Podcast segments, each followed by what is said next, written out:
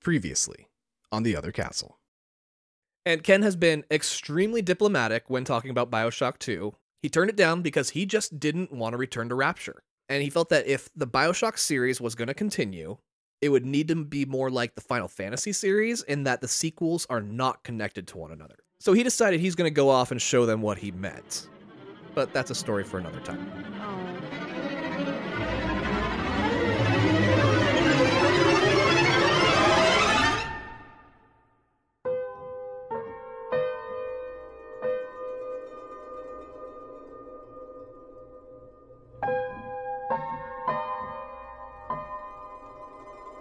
Hello, everyone, and welcome back to The Other Castle. Oh, hello and welcome. Oh, yes. Merry Christmas to you all. Happy holidays. This is a special drop from the other castle to you all. Yeah, we miss you. Uh, we are working on season eight, and I am very excited to say it will be rolling out in February. Yes, this coming February. So, we are the other castle. We do the plot, lore, and more of video games. That's all the behind the scenes drama, and then what the actual game drama. And if this is your first time listening to us, you can go to our website, theothercastlepodcast.com. That's theothercastlepodcast.com.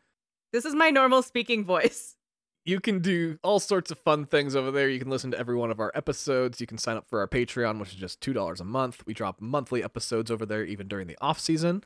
Which means there's going to be one coming out that partners with this episode. We're going to be doing the DLC to this game, which this week's episode is Bioshock Infinite. It's about damn time. Right, we're going to close out the series of Bioshock for now, anyway. We've been debating when to do this. Yeah, right. Just, you know what? Just figured we'd give it to you guys as a Christmas treat. I think that Bioshock Infinite was the last time we went to a midnight release of something. Yeah, I think so. And not even just a game, just in general. Right. I don't leave the house now. You know why? Everything's on fucking HBO Max. Yeah, it's pretty easy just to stay home now. Yeah. Also, I spend so much fucking money on like living somewhere. Why wouldn't I take advantage of my biggest expense every month? That's very true. I'd be hanging out in this house all day, finding new places to sit. It's fucking great. But no, I remember going to the Burbank Victory Center GameStop with you at midnight, and I didn't know what Bioshock was at all. At all, no. And you're like, it's a video game where you're a man. And I was like, that's crazy. You hadn't moved to Rapture yet at that point. No, I was not a citizen of Rapture. I was still on my visa. Uh, but it was a lot of the same shape a person and like archetype a dude that was in line for Bioshock 3 in Burbank. okay, yeah. Uh, you certainly fit in. I did. I was the accessory to the event, and it was cool. And I was really mad because the line was really long, and I said, Would you kindly move it along? And nobody laughed. No one cared. Nobody cared. Do you think someone had done that five minutes before you got in line, like to death, though? Oh, maybe. You- Shit. we might have gotten there late, and everyone's like, Ugh, the 15th person already. like you could have gotten decked for that, to be real. Yeah, that's fair. Maybe I was just being annoying. Yeah. Maybe it's your personality. Who knows? Well, yeah, I'm really excited to like finish out the BioShock series just because, you know, it's become such a staple on our show. Oh, totally. And in life. And in life, yeah, absolutely it has just it's such a big part and it's a big part of gaming in general. Absolutely. I mean, there still isn't really a game like Bioshock or Bioshock Infinite that rebottles that fucking lightning, you know? Not really, and yet there's so many games that have kind of copied the formula Yeah, or the aesthetic entirely. or the aesthetic, yeah. the uh oh god, is it Steamwork Revolution or Clockwork Revolution? It's something steampunky and it yeah. deals with time and shit and has basically Columbia as the backdrop. It really looks very similar, right? Right. Well, anyway, when we last left off Ken Levine, Last time on Ken Levine. yeah, he had decided that he was not going to be doing BioShock 2. Boo. And Ken Levine set out to make his vision for what a BioShock sequel should look like. So they had concurrent sequel, quote unquote, projects from the Bioshock world moving. Yeah, they did. That's fascinating. And this is all under Irrational Games, right? Still under Irrational Games, yeah. It's interesting to have nearly competing teams working concurrently for the same boss, you know? Right? It's an interesting method to take. Yeah. And to be real, he even questioned whether or not he should even do another BioShock game. Because, like, what more do you have to say? Yeah, that's the reason he didn't want to do BioShock 2. He felt he had said everything he wanted to say about BioShock. Or at least Rapture. Or at least Rapture, yeah. You know, when we look at the core components that transfer from Bioshock to Infinite, and then just even what we've seen of Judas, his next coming project, it's it seems to be structured in the same framework while the story and setting are very different. Yeah, and that's going to be a theme that's going to kind of resonate throughout this entire story. Oh, okay. Not to jump ahead. Right. So his closest confidants really did encourage him, though, to continue the franchise. Hell yeah. After the launch and success of the first game, Ken Levine found himself in the center of the spotlight, having delivered a groundbreaking and revolutionary experience. And he's part of this very specific class of this like mid to late aughts game directors who started becoming personalities of themselves. Yeah. It's interesting because, you know, obviously in the 80s with Tetris, people aren't following Alexei Pajitnov the way they're following Neil Druckmann because they love The Last of Us. Right, exactly. But this era of that, like mid aughts to late aughts, maybe early teens years, is when we start getting these personality game directors and, like, you know, the Cliffy B's of the world. Yeah, definitely. So he returned to Irrational Games, ready to get started on his next project, and he saw that there were a few faces missing. Hmm. A handful of developers had decided to go make Bioshock 2 as it came with a nice promotion. Oh, naturally. Yeah. Which, no biggie, as he was being given resources the first game never had anyway. Yeah, totally. Mainly, a significantly larger budget. Oh, doesn't that feel good? Oh, yeah, money always feels good, right? It definitely does. So, Ken Levine set out to hire a new team of developers to make his next game. The first game capped out around 40 employees, with the majority of development being done by about 20 people. I think that's a fair size team. Yeah. And this new game quickly ballooned to 150 employees. Holy shit. However, one of the people they had lost was the Joey Drew to his Henry Stein. Oh no. On the first game, Ken was free to be the creative, and he didn't have to worry about the details. He just had to turn his work in. Yeah. With this new team, Ken was the only person at the top. And he looked around and went, oh no. Yeah, he had no experience running a team. As we learned with the first team, Ken Levine is a very collaborative creator. Yeah, he'd pitch a lot of stuff and they'd go, damn, that's crazy. And he'd go, really? I thought it was dumb. And then they'd put it in the game and it would be the would you kindly twist. Yeah, exactly, right? yeah, he likes to spark an idea and then get the team talking and allows all the best ideas to rise to the top. That's cool. And that's what great leadership should do. Mm-hmm. When you're working with about five to 10 people at a time, though. With a team of 150, the individual teams are closer to 20. Holy shit. And the development of the game quickly got away from him. Oh no. Everyone was expecting the Ken Levine, genius behind Bioshock. And he's always been very humble and from the very beginning has said, this has all been a team effort. Were getting Andrew Ryan. Yeah. right? Well, you hear somebody say it was a team effort and you think, oh, you're just being humble and modest, right? Yeah. But Ken Levine was telling the truth. He said, no, for real. I need eight people to rein my ass in. Yeah. Obviously, we have the game today, and that's because the people who joined were passionate. And they did want to make a great game, and even though it gotten chaotic, they did land on a few central ideas on the game they were going to make. Good. The first idea he had to get everyone on board about was the concept of going in a new direction. Literally. Yeah. To the sky! Levine referred to the term Bioshock not as a specific location or setting, but a concept conjoined by two ideas the exploration of a fantastical setting and the use of a large number of tools and abilities in creative manners to survive. He said, You guys know this is an anthology, right? Yeah, that's how he wanted it to go. So, step one figure out the location. Yeah. And not wanting to repeat styles and themes from the first game, Ken wanted to take the game a bit further back in time. To the early 1900s, just as the Industrial Revolution was beginning, and America was in a rebirth period. Mm. He landed on an era historians call American exceptionalism. I hate that already. Yeah, the name is um, the very healthy idea that America is the greatest country in the world and the leaders in all things technology and intelligence. Oh, it's giving I don't even own a passport. Yeah, Ken Levine felt that that time period was filled with terrible people doing terrible things, Okay, cool. and he wanted to explore that. There we go. I got nervous for a half a second, but okay. There's a lot to be nervous about with this game. Yeah. As a mixed person, this isn't super fun the first playthrough. Right.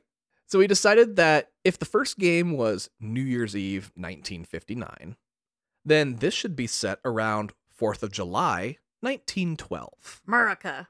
Yeah, very Americana. This gave his designers an era to research and explore.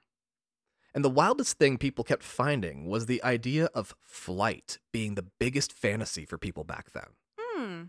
Artwork depicting flying buildings, luxury blimps, and other soaring contraptions were like all over the place. I didn't know that was such a big part of the idealism of what the future would be in yeah, that era. being able to fly. Huh. Ken Levine loved the idea of going to the complete opposite of a city underwater. It's going to be dry as fuck up there. yeah, he decided a city in the sky would be a great new location for the game.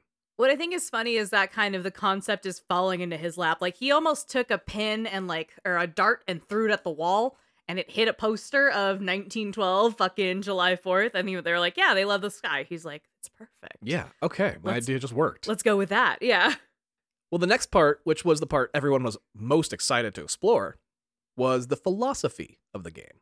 If the first game was libertarianism taken to its extreme, then what will this new game, codenamed Project Icarus, take on? Oh, I like that.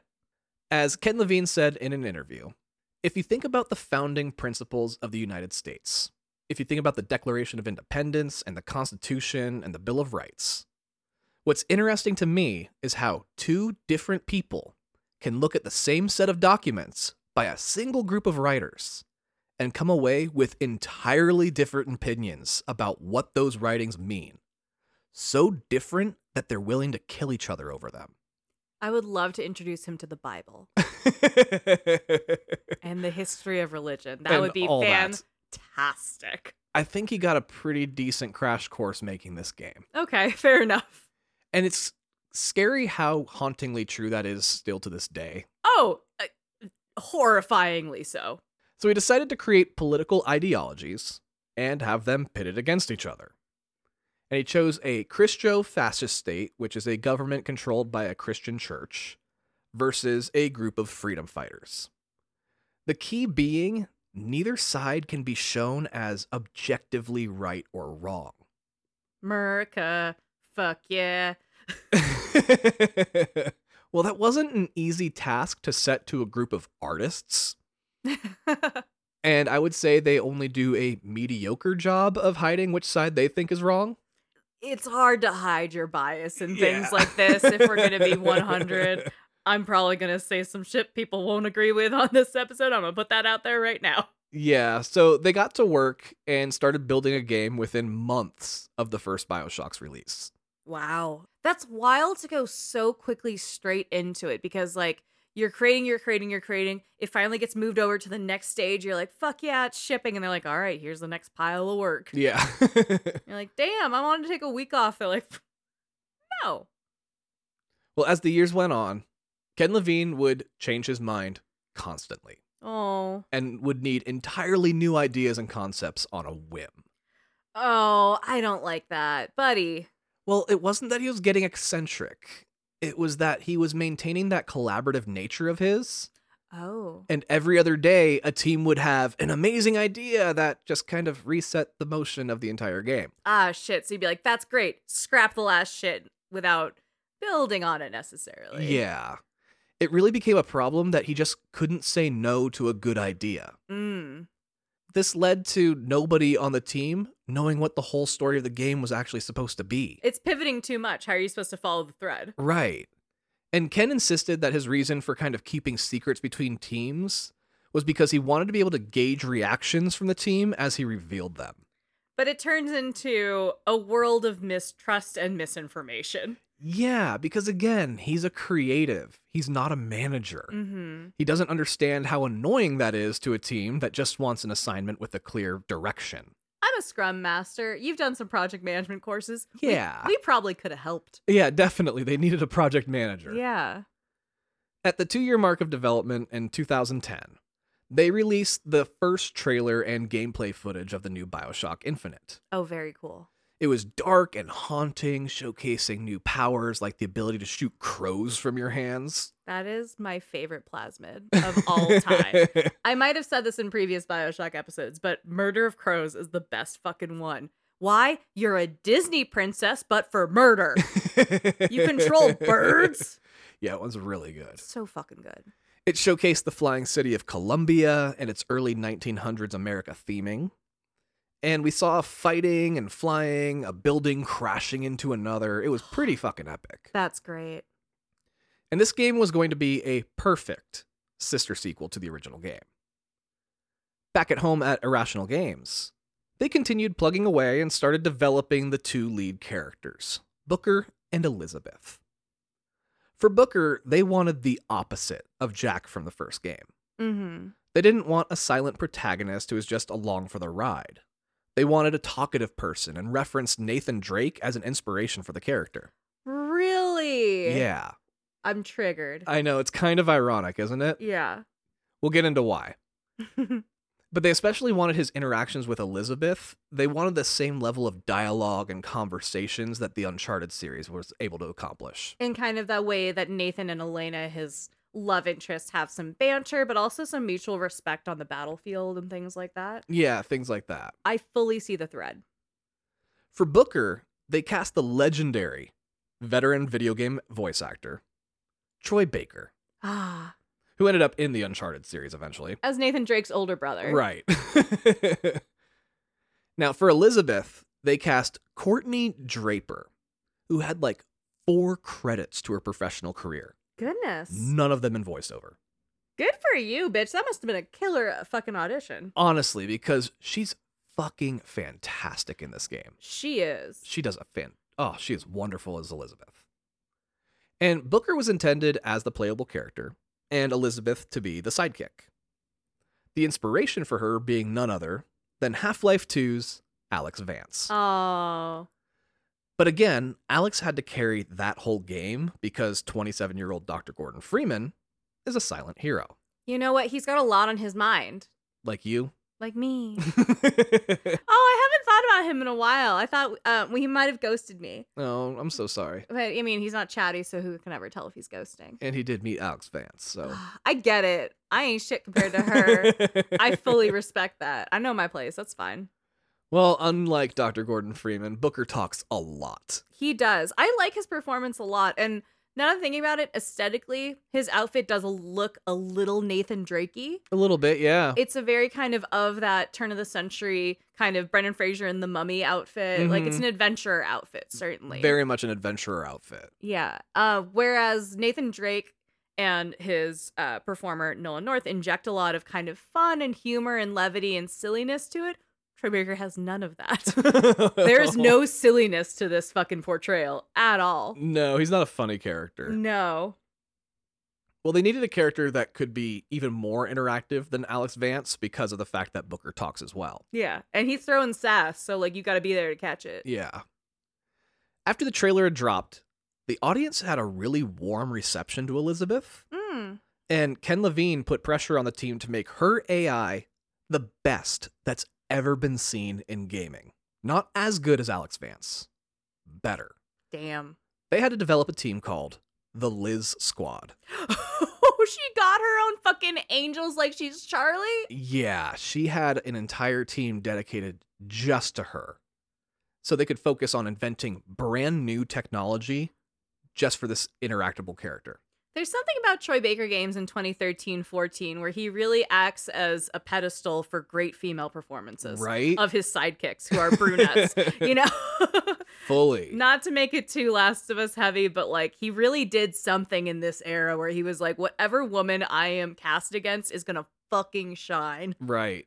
But absolutely, I mean, when I think back to Infinite, I don't think of my relationship with Booker. I think of my relationship with Elizabeth. Right? Fully.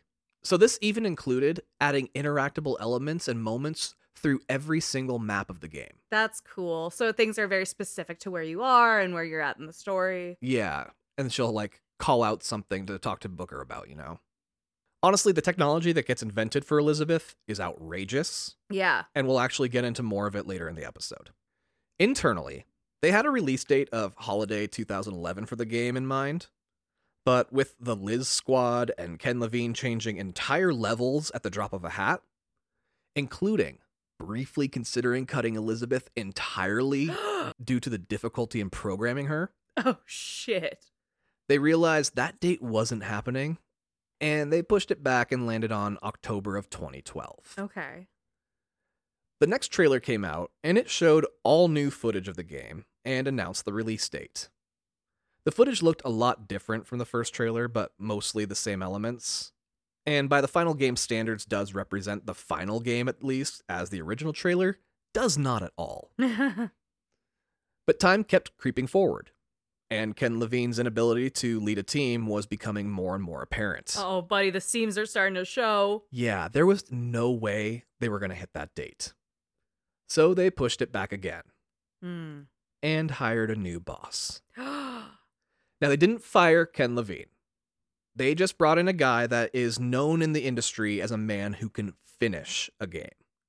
like Star Magic Johnson, the sequel doctor? Yeah, exactly. Oh, shit. His name is Rod Ferguson, and they poached him from Epic Games to come finish out Bioshock Infinite. His name's Rod. Yes, his name's Rod.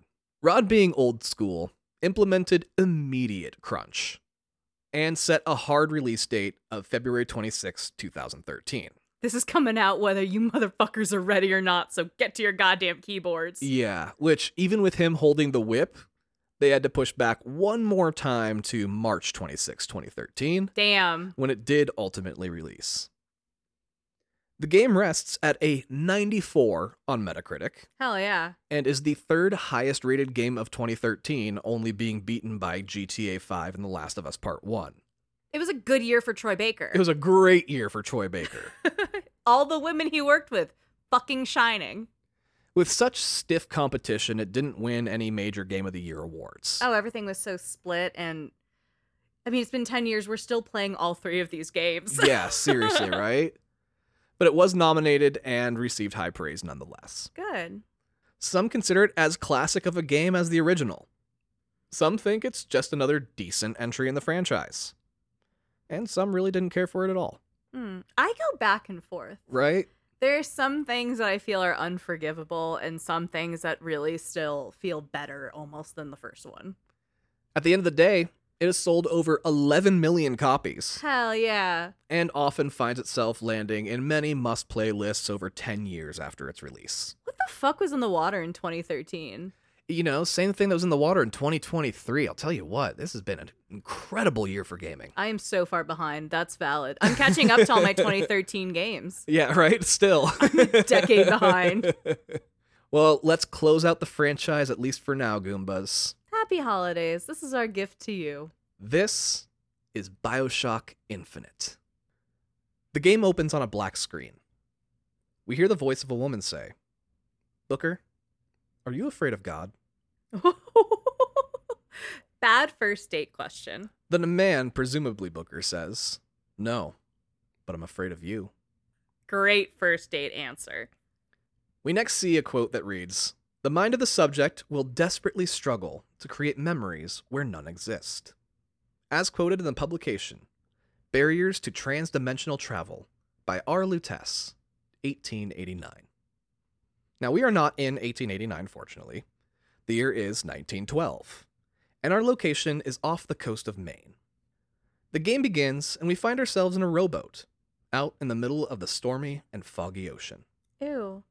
You are Booker DeWitt. You're a passenger in this rowboat, as there is a man paddling the boat, and he's arguing with a woman who is also on the boat. They're both wearing yellow raincoats while you are just wearing your normal clothes, that adventurer clothes we were talking about, soaking wet in the middle of the sea. The two are arguing over whether or not some experiment succeeded, as the woman passes you a small wooden box. Inside the box, we see a gun, a picture of a golden angelic statue, Hmm. some symbols, a big silver key, the coordinates for New York City, some loose change, and a picture of a young woman. You take the gun, then check out the picture of the woman. On the back of the picture is a note saying, Bring to New York unharmed. The two other people in the boat are saying some confusing things. For example, the woman asks the man why he didn't ask you for help rowing, seeing as this is your mission. And the man says, Because he doesn't row. And the woman says, What do you mean he doesn't row? And the man responds, It's not that he doesn't row, it's that he doesn't row. and she responds with, Oh, okay, that makes sense. It's like dream speak where you're like, I recognize these words, but they're not lining up. Yeah, right? It's AI written language. Yeah. it's not. like to be it's clear, totally to be not. clear. The AI was for Elizabeth's movement, not for any of the voices or anything like that. I actually know the guy who did the voice of the male character in this. Uh, I used to work with him in one of the restaurants back in Los Angeles. That's right. We saw a cosplayer of him at a, I think SDCC, and we sent a picture to him. Yeah, his name's Oliver Vaquer. Uh, great guy. I, I actually knew him in person for a little while. What's up, Oliver? The fog eventually clears, and you can just make out a dock connected to a small island. Here's where we'll take our first bio shot, as this island also has a lighthouse on it. Do not take a fucking bio shot. Are you serious? Okay, so our show accidentally developed a drinking game where whenever a game is referential to Bioshock, we take a bio shot. I have never played this. It seems horribly dangerous. Yeah, no, it's just every time that it's got just such a Bioshock moment, you take a Bioshot for it. You climb out of the boat and onto the dock, and the man and woman paddle away, wishing you the best of luck. Do they? Yeah, kind of. You ask if someone is going to be meeting you here, and they say they certainly hope so, For your sake, fucko. but nobody is around, so you approach the lighthouse. The door is shut, and there's a blood-stained note pinned to it saying, "DeWitt, bring us the girl and wipe away the debt." Ooh. This is your last chance. You knock on the door saying you are expected, but nobody answers. So you go in. Immediately in front of you is a wash basin with some towels next to it and a sign that says, Of thy sins shall I wash thee. And this is here to let you know this game is going to be tackling religion pretty heavily. Yeah, that's an aggressive first thing to interact with. Yeah, if you have issues with criticizing religion, this probably won't be the game for you. Criticizes one specific religion. Yeah. They're pretty light on the Buddhism talk here. Uh, not really. There's quite a bit of Buddhism talk actually in this game. Oh shit, that was a throwaway joke. I haven't played this in a couple years. My bad. well, you look around the lighthouse, and this is nothing like the lighthouse from the first Bioshock. In the first game, it was a tall, hollow building with a basement leading to a submersible bathysphere that took you to Rapture. Obviously. This lighthouse, however, is a normal one, with stairs going up to the top, and no basement to be found. Plus, this is 40 years prior to the events of the first game, so Andrew Ryan hadn't even built Rapture yet. He's still a baby, if at all. You explore a bit and find some quarters where someone is clearly living, but nobody is found. You can even find an old timey phone, but when you pick it up, the line is dead. It's actually a new timey for this it was very modern at the time. yeah. On the next floor, you do find a person, but he's not moving. Oh no. He's sitting in a chair and has a burlap sack over his head. Never a good thing. Even worse is a giant blood stain where his face should be behind the sack. I wouldn't open the sack. Yeah, you don't, fortunately. On his chest is a sign saying, Don't disappoint us. Jesus! So now that you've seen the fate of the lighthouse's only inhabitant, you continue your climb to the top of the lighthouse. At the top of the lighthouse is an outdoor deck that goes around the whole of the glass structure that contains the actual light of the lighthouse. But the door to get in is locked. There's some bells on the door with some symbols carved into them. They're the same symbols you saw in that box the woman gave you. Oh. You ring the bells in the order listed in the box. Suddenly, the stormy sky lights up a bright red, coming from somewhere above the clouds. Uh oh. With the red lights comes the sounding of a loud trumpet, which is a reference to the book of Revelations in the Bible, Oh. where the sounding of the seven woe trumpets marks the beginning of the apocalypse. Whoa, trumpets. These horns also have seven different notes that play. and the sky lights up with each blow. Once they finish, the inside of the lighthouse burns bright red as well, as if responding to the trumpets. The trumpets respond to the lighthouse once more, and the door to the inside of the lighthouse opens. The light of the lighthouse sinks into the floor and is replaced with a red barbershop chair. You look at it and figure someone obviously wants you to take a seat, so you do. As soon as you're seated, your wrists become locked in by a cuff, and walls start popping up around you, looking like the elevator from Willy Wonka and the Chocolate Factory. Hmm. A robotic woman's voice says, Make yourself ready, pilgrim. Pilgrim. Right? Great choice of word. As the chair tilts forward, and you see what looks like rockets beneath you, Oh, firing up as if this lighthouse is actually a spaceship. hell yeah. And while hanging there, the gun from your pocket falls out into the flame below. Oh, god damn it. You tilt back up, now completely surrounded by the walls of this makeshift rocket, and the voice counts down from five. You struggle to break free, but to no avail as the countdown concludes. And instead of sinking to the bottom of the ocean, you blast off into the stormy night sky. Whee! The voice tells you your elevation as you soar higher and higher 5,000 feet, 10,000 feet, 15,000 feet. Then you break through the storm clouds, and light blinds you through the single window in front of you as you do. As you regain your vision, the voice says, Hallelujah. And we get our next bio shot as this game's location, Columbia, is revealed to you for the first time. Oh, it's so fun. In the distance, we can see a full scale city high above the clouds with skyscrapers and suspension bridges. The giant whale moment of this game is taken on by a flying zeppelin moving between sections of the city. Hmm, that's so cool. We can also see a giant golden angelic statue, the one in the picture from the box we got earlier. Only now we can see the true scale of it, and it's bigger than any statue we have even today in our real world. Like, the Statue of Liberty ain't got shit on this girl. that's what's up. You are speechless, unable to comprehend what you're seeing.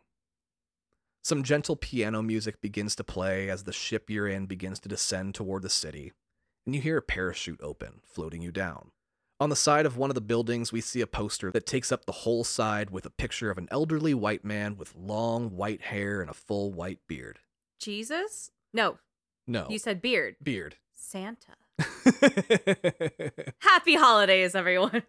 also, that's the second time you've mistaken Santa Claus for a character on this show. What do you mean? In Hades, you Was- thought Hades was Santa Claus. Was it not Santa? it was not Santa, no. What the fuck? We need to do more Santa games. The words on the poster read Father Comstock, our prophet. oh, I thought it was Nicholas. Damn it. When you touch down, you land in an elevator shaft and are slowly taken down inside a building. As you come to a stop, you see a huge stained glass window with Father Comstock pointing to a city in the sky, surrounded by desperate looking people, with the words, And the prophet shall lead the people to the new Eden. In reference to the Garden of Eden in the Bible's origin of life theory. I don't know. I heard there's snakes there. No, that was our apartment in North Hollywood. God damn it. we did live in a snake infested apartment. that was no Garden of Eden. No, it was no ho. The door to your ship opens and your restraints retract, and you can get out and walk around. For some reason, the whole place is ankle deep in water, and there are angelic voices singing hymns through the stone building that is clearly a shrine to Father Comstock. You get another Bioshot moment as we come up to the giant stone bust of Father Comstock. Over him, a sign says, The seat of the prophet shall sit the throne, and drown in flame the mountains of man. You find a man all in white robes and ask him where you are, and he says, Heaven, or at least the closest we can get until the judgment. Oh my god. You're like, Cool, so this is a religious place.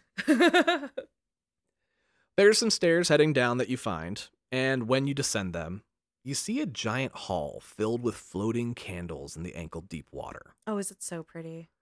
You can see pairs of statues of angels holding their arms in an arc over the pathway you're on. Writer Drew Holmes says the act of walking through a candle lined water trough in a Columbia church is visually similar to swimming through the flaming wreckage of the plane to reach the lighthouse in the first game. Oh, I like that. You can hear a preacher in the distance saying some preacher shit about sacrifice and baptism.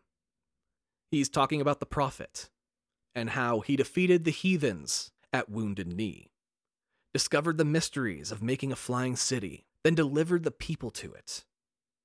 Now, the next part is very offensive. I'm sorry, everyone. Because the prophet next thankfully drove out the vipers of the Orient during the Boxer Rebellion. Uh, fuck you. Then he lost his loving wife at the hands of the dreaded Vox Populi. Good. Honestly, good. Already hate this guy. And Vox Populi is Latin for voice of the people. It's often used for like zines and things too, and underground movements still use that term. Yeah, definitely. You approach the preacher, who is surrounded by worshippers. He asks if you came from the Sodom below, and if you are ready to be cleansed in the baptismal waters of Columbia. I like that Maine is Sodom. right. Once again, he came off the coast of Maine where there's just a bunch of sweet dudes in sweaters getting lobster. Yeah, right? You say you just want into the city. He tells you the only way in is through baptism, as this is the new Eden and you can't enter without a clean soul. And you're like, whatever, just some water, and go along with the charade. Now, a normal baptism, at least in the Catholic Church, you say, I baptize you in the name of the Father, Son, and Holy Spirit. I was baptized as a baby in a Presbyterian church, which I think was a water gun ceremony. They're real chill. It was a real laid back Presbyterian vibe. nice.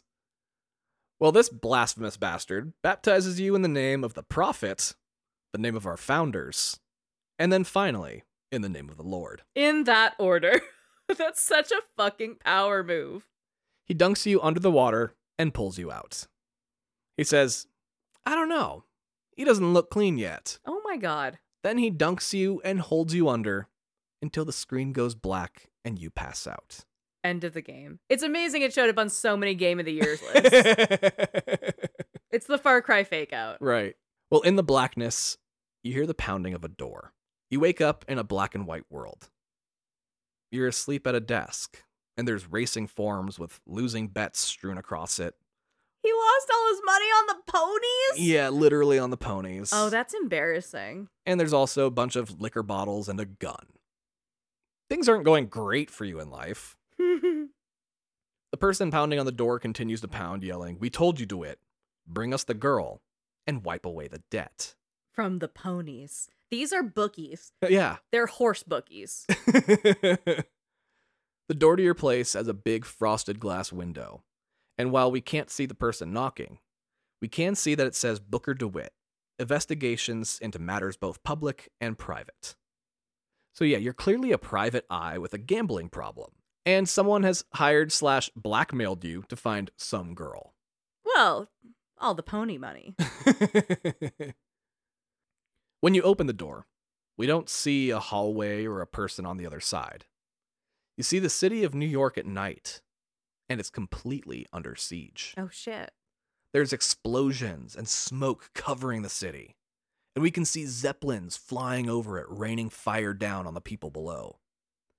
High above, we can see the silhouette of the Golden Angel statue looming over New York. like Godzilla. Yeah, upon a giant floating section of Columbia. A fireball shoots directly at you, and it causes you to wake up, back in Columbia, Ah. Laying in a puddle of water. He drowned you and left you there. Yeah. Three statues tower over you one of Ben Franklin, Thomas Jefferson, and George Washington. When the preacher baptized you in the name of the founders, this is who he meant. The founding fathers. Yeah. They would have loved Hamilton. they would have hated Hamilton. Oh, you know what? You're right. They would have hated Hamilton. Because the United States of America was not the first name chosen for this country. Hmm. The actual, real life name they wanted to give it was Columbia. Is that why DC is the District of Columbia? That's exactly why it is. Huh. So, even though these men never lived to the 1900s, they are considered the founders of this Columbia, as Comstock created this community he believes they were intending to build with the original idea for Columbia. The same energy Banksy took to Dismaland, saying this would have been Walt's eventual dream, right? While all three of these men are historically linked to the Freemasons, it's weirdly never comes up in this game. Really? Yeah, and Huh. also if you want to dive into the Freemasons and that whole wild world, there are plenty of podcasts and YouTube videos that can explain it all to you. That's a whole ass thing. Yeah. You push through to the actual city, and you open a door to another grand reveal moment. In the sky are moving buildings and flying ships. The platform you're on docks with another section of the city. And in the near distance, we see a large statue of Comstock himself. Columbia fucking loves statues. First order, get all the doctors up to Columbia. Second order, sculptors. Yeah, so many sculptors. They have so much work for them. From some brilliant environmental storytelling, which I guess deserves a bio shot as it's a staple of the series. Right. And just gaming now. Yeah, we learned that Comstock had what everyone considered a miracle child. Oh, a rainbow baby. Yeah, as he was under the impression he couldn't have children with his wife. I assumed my dick didn't work. no, he assumed his wife didn't work. oh yeah, there's, there's gonna be some misogyny up in this bitch. There's gonna be a lot of it, actually, yeah. He made a prophecy that his daughter would lead the Sodom below into righteousness, which is that saying we read before about bringing fire down on the mountains of man. Oh god. You explore the area more and see some city folk just going about their day, most of them talking about a raffle that will be taking place later that day. Ooh, I love a raffle. I'm mm-hmm. really good at raffles. You're weirdly good. You just won us David Blaine tickets recently. I did. Very good. They're all voiced and they all have stories to tell, usually just talking amongst themselves about Comstock or the latest news as you progress through the game. Just gossips. You eventually see the giant angel statue in the near distance. You hold up the picture from your box and figure that must be where they're keeping the girl you're here to retrieve. As you put the picture away, a young boy appears in front of you saying he has a telegram for you. Is it a or is it a little gremlin man? It's kind of a little gremlin man, but it's supposed to be a little boy. Some of the kids got real fucked up animations. Like Elizabeth is beautiful. Right. a lot of attention went into her. Yeah, some of these kids fucked up looking. Yeah, not as bad as the cyberpunk kids, though. Okay. You take it, and it says not to alert Comstock to your presence, and not to pick number 77. Seems pretty fair for the rules of this world. Signed by a person named Lutece. You about to fuck this up so bad. As you head towards the statue, you go through a sort of World's Fair area, with people showing off all sorts of new technology. Very like H.H. H. Holmes going to the World's Fair and shit like that, like the Disney like future world and shit. Fully, yeah. cool. One of these things that they're showing off is a robot called a handyman. It's about 10 feet tall, has long ass robot arms, big fucking feet, and a teeny tiny head looking like Mark Ruffalo in the Hulkbuster suit. Oh, I love that. It's amazing how there there was this perceived reliance on robots when really we're just relying on like voice AI. It's just me yelling into the middle distance going, "Please turn the music off" instead of like having my robot butler come in with a fucking feather duster. yeah, fully, right? Our room was real flat. Like He's really small. yeah. They overestimated the verticality of robots is all I'm getting at. yeah, this thing was very much designed to be like your household, like butler kind of situation. Right. But it's also bigger than any doorway that would be in any kind of house. It's the it's the one for the ceiling, so you can get the fucking top corners. I get it. and it also keeps like shorting out while it's being presented. It's not a good robot. Yeah, it's kind of its Big Daddy replacement for this game. They have a few, to be honest, and it, none of them operate like the Big Daddy, so you can't even fairly call them the Big Daddy replacement. It's just big, giant things that you gotta fight. Honestly, good. I like the Big Daddy design as it is. I think they did a great job. I don't think they need to fucking regurgitate it in every skin of every world they go to. Hell yeah. Yeah, I agree. There's also a booth here with a substance called Vigors. Absolutely drink all of it. Now, take another Bioshot because these Vigors act as the plasmid for this game. I like that it's clear that there's some parallels between the world of Rapture and this world and the substances that we're laying down for the inevitable rise of Rapture. but it's just a little different. Yeah, just tiny bits. Except here, you don't have to inject it into your bloodstream. You just drink it. Good. Honestly, that was so fucking gross in the first Bioshock. and Jack is just like, I'm here. Let's go. Yes, he's being hypnotized, but he does immediately stick a loose needle he found in a rotting underwater cavern into his body. right. I cover my drink when I go to the bathroom. Like, this is a different world. Fully. Also, you don't use Eve to recharge it. Instead, you use Vigor salts. There's no Adam and Eve. It's just salt. Yeah. That's so American. just add salt to it. We love salt. yeah, and it's honestly all the exact same thing, just a different name. The first one you get is called Possession. I love this. Yeah, and it allows you to take control of machines like turrets and vending machines. And yes, have another Bioshot because this game also uses vending machines as its shopkeepers. I love that. Yeah, they're different in this game, having an animatronic acting as the actual shopkeeper. Because they love vertical robots. And his name is Dollar Bill. I like that a lot. And he's once again being voiced by Ken Levine himself. I don't think I knew that this robot had a name. I appreciate that it's Dollar Bill. That's cute. That's enough of a pun for me. I'm happy. well, there's a dollar bill vending machine nearby, so you use it, and he opens a door to the next section for you. The machine does? The machine does, yeah. What a gentleman. Beyond it is the man and woman from the rowboat earlier. Somehow, they're here in Columbia. They get around.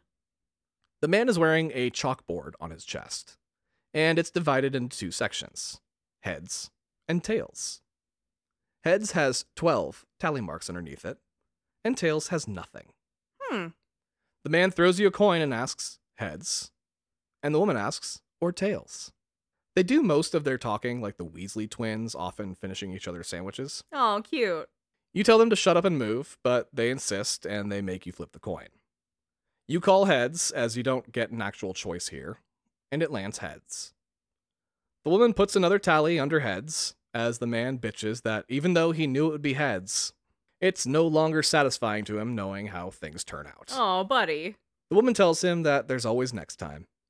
They walk away, and as they do, we see the man is also wearing a chalkboard on his back, again split into heads and tails, and we see 110 more tally marks all on the head side. They filled it out. yeah, they really did. None on the tail side still. I think this is the exact cosplay we saw, too. Yeah, we did see this cosplay, yeah. You continue on your journey to the Golden Angel and eventually see a poster with a big black clawed hand with the letters AD on the back of it. Words surrounding the hand say, You shall know the false shepherd by his mark. Oh, I love some propaganda. You look at your right hand and say, What the? Because that's exactly what you have tattooed on the back of your own hand. That's okay. So at this time, that was called a job stopper. You could not right? get. you couldn't get tattoos on your neck or hand unless it really meant something fucked up happened to you. He was a private eye. Like, he employed himself. That's true.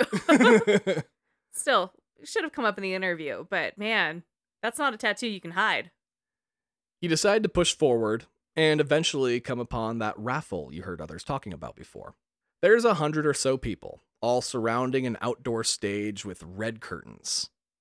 And a man in a top hat and sporting a penciled mustache saying that the 1912 raffle is finally here. The audience cheers and a woman calls out to you. She's carrying a basket of baseballs and tells you to pull one for the raffle. So you reach in and pull one out at random. Booker is not impervious to a raffle. He's like, you know what? I'm in debt. I could come up real big right now. He's a gambling man. Yeah. When you look at the number, it's number 77. Booker, you had two objectives. you fucked up half of them. And the woman says, Wow, lucky number. I'll be rooting for you. Oh, she's trying to fuck. She walks off, and the raffle begins. With the prettiest white girl in all of Columbia bringing the man in a top hat a bowl full of raffle ticket numbers. Now, that's not my own words.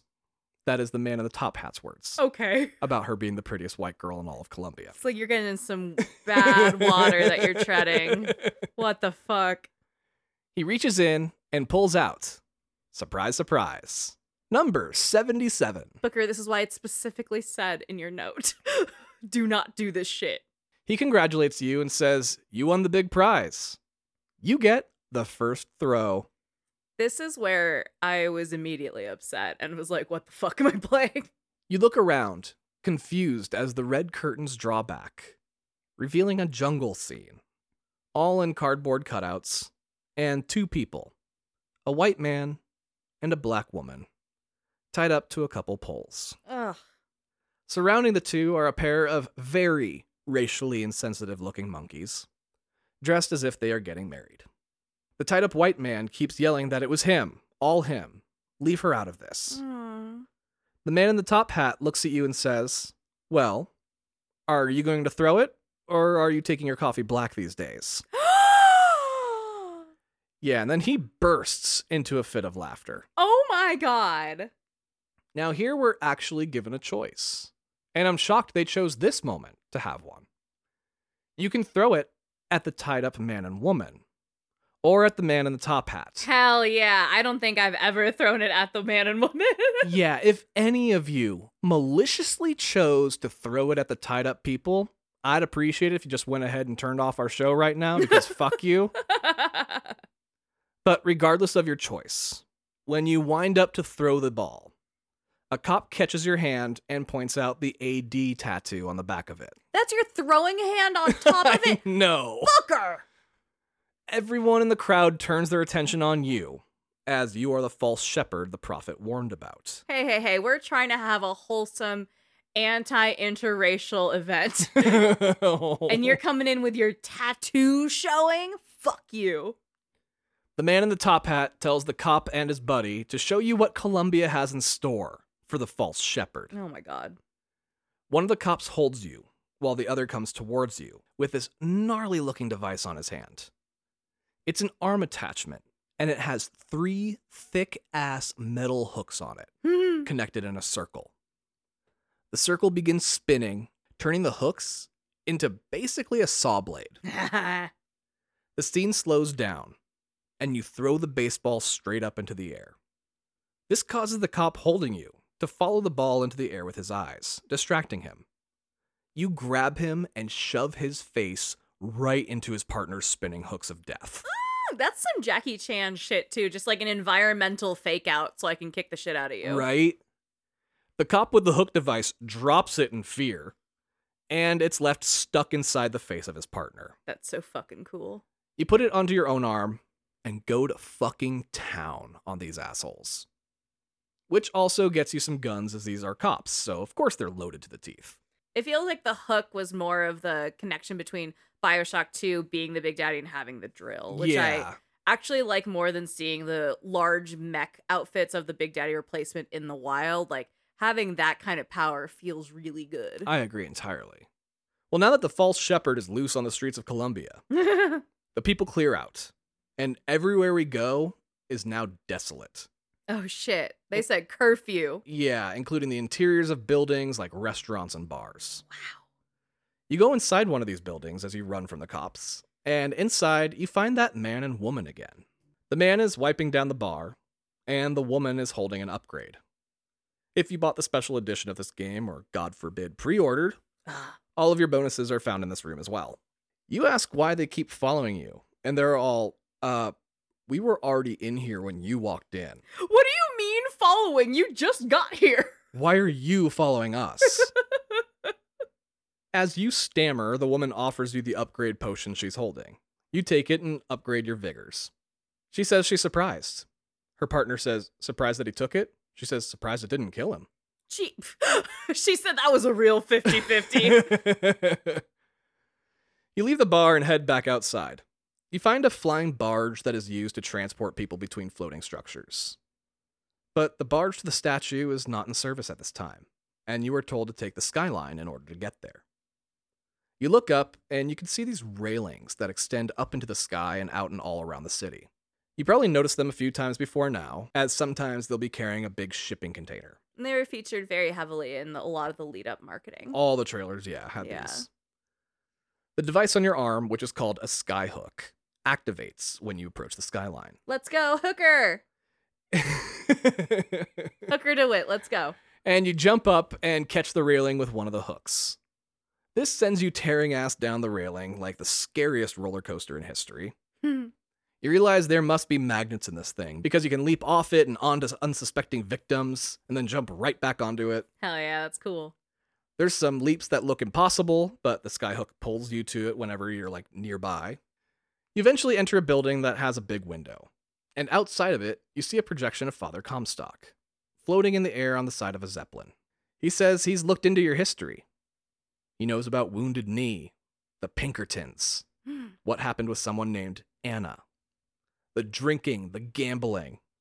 And now you're here to take his daughter just to erase your debt? You're despicable. okay, off the bat, that he's not wrong. Yeah. God damn it, Booker. You deal in blood, as he deals in prophecies. When it comes to you, everything ends in blood.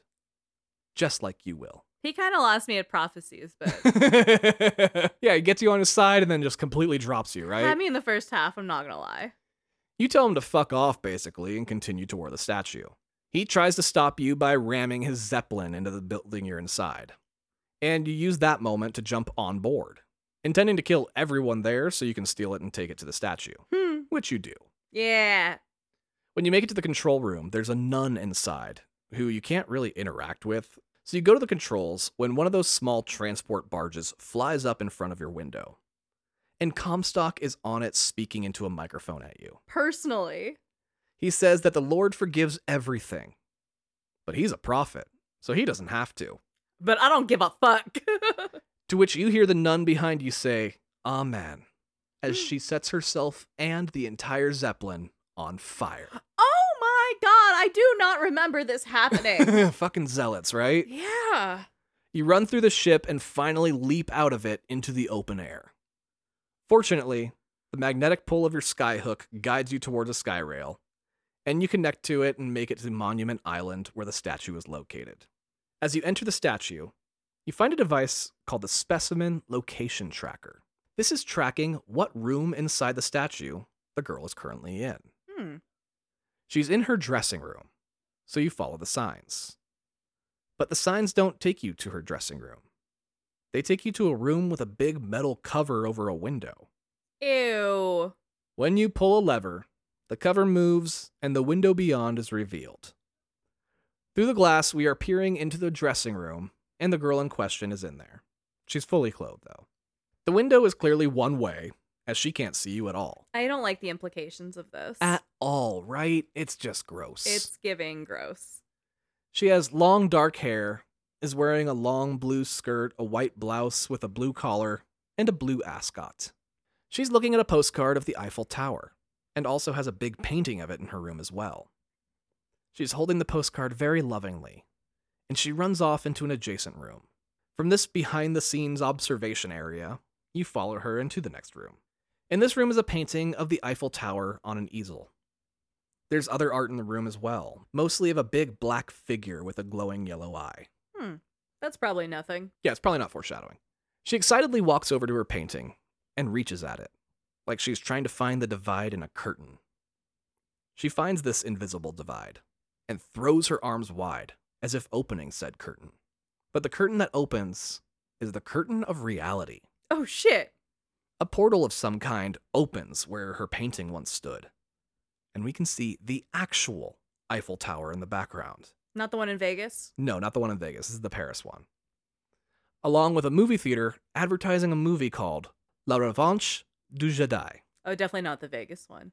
Yeah, and that makes it Revenge of the Jedi, not Return of the Jedi. So it's not even our reality. It's a reality where the original name never got changed. and this is 60 years prior to it actually coming out in this reality. Or Yeah, So. that movie came out in 1977, not 1912. So this chick just opened a portal to another time and place. you hear a siren start blaring, and an ambulance comes hurtling directly at the portal. The girl closes her arms, and the portal closes just before the ambulance crashed into her. Now it's time for another Bioshot as we find an audio log here in the observation area, Hell yeah. and it's one from that woman who keeps showing up with that man. Her name is Rosalind Lutece. I love that name, Rosalind. Yeah, it's a pretty name. I think it's so pretty. She was clearly the one observing the girl. She says that the girl's abilities have less to do with who she is and more to do with where she came from. Hmm. There's a part of her that never left, and the universe is allowing her to create these portals, or tears as they call them, as a result. Huh. The girl leaves the room again and enters a grand library. There's a huge window to the outside, and you decide that regardless of whatever power this girl has, you still need to get her out of here and back to New York. You got to do your job. You go looking for a way into her section when the floor suddenly gives out and you fall into the library. Whoopsies. From the ground, you look up and say, Hello. And she screams bloody fucking murder. Reasonable. She is not overreacting. Yeah. you try to calm her down as she starts throwing books at you, saying you're here to help her and that you're a friend. She's never met you. You- Right. You, crashed through the architecture of her home. she is reasonable to strike. well, she doesn't introduce herself, but with subtitles on, you can see that her name is Elizabeth. She doesn't really owe you a welcome. right? As you try to explain that you're here to help her escape, a bronze statue of Comstock in the corner starts playing music like an old pipe organ. oh no. This terrifies Elizabeth, and she says that you need to hide. He's coming. Dun dun dun. Pronoun game. Oh, we're going to play the pronoun game here for a little bit. You ask who he is, and we hear and feel a loud thump from above, and Elizabeth yells at whatever is making the noise. And she says, I'm getting dressed, please be patient. Well, he starts screeching and making metallic, terrifying sounds. She tells you to hide, and you say, Why don't we just escape? oh my god, listen to her. She says she's been here her whole life. She's tried. There is no escape. You offer her the key you had in that box from the start of the game, and she immediately knows which door to try it on. Hell yeah. And it works. So the two of you take off out of there with him screeching behind you as you do. You chase after her through the tunnels of the statue, and she explains that his job is to make sure she never leaves. He is just wrecking this statue Oh no. and you keep getting knocked to the ground by whatever force it's using to shake the entire structure. At one point, you fall and look up to see three giant claws tear through the pure metal wall, Just claws through a wall is so gnarly. which makes you jump to your feet and continue running. Yeah. You tell her to hit the call button on an elevator up ahead, and she's like, What's an elevator? oh no, you sweet angel. Which, you know, in case of fire, use the stairs, but whatever. It's 1912. They're not really everywhere like they are now.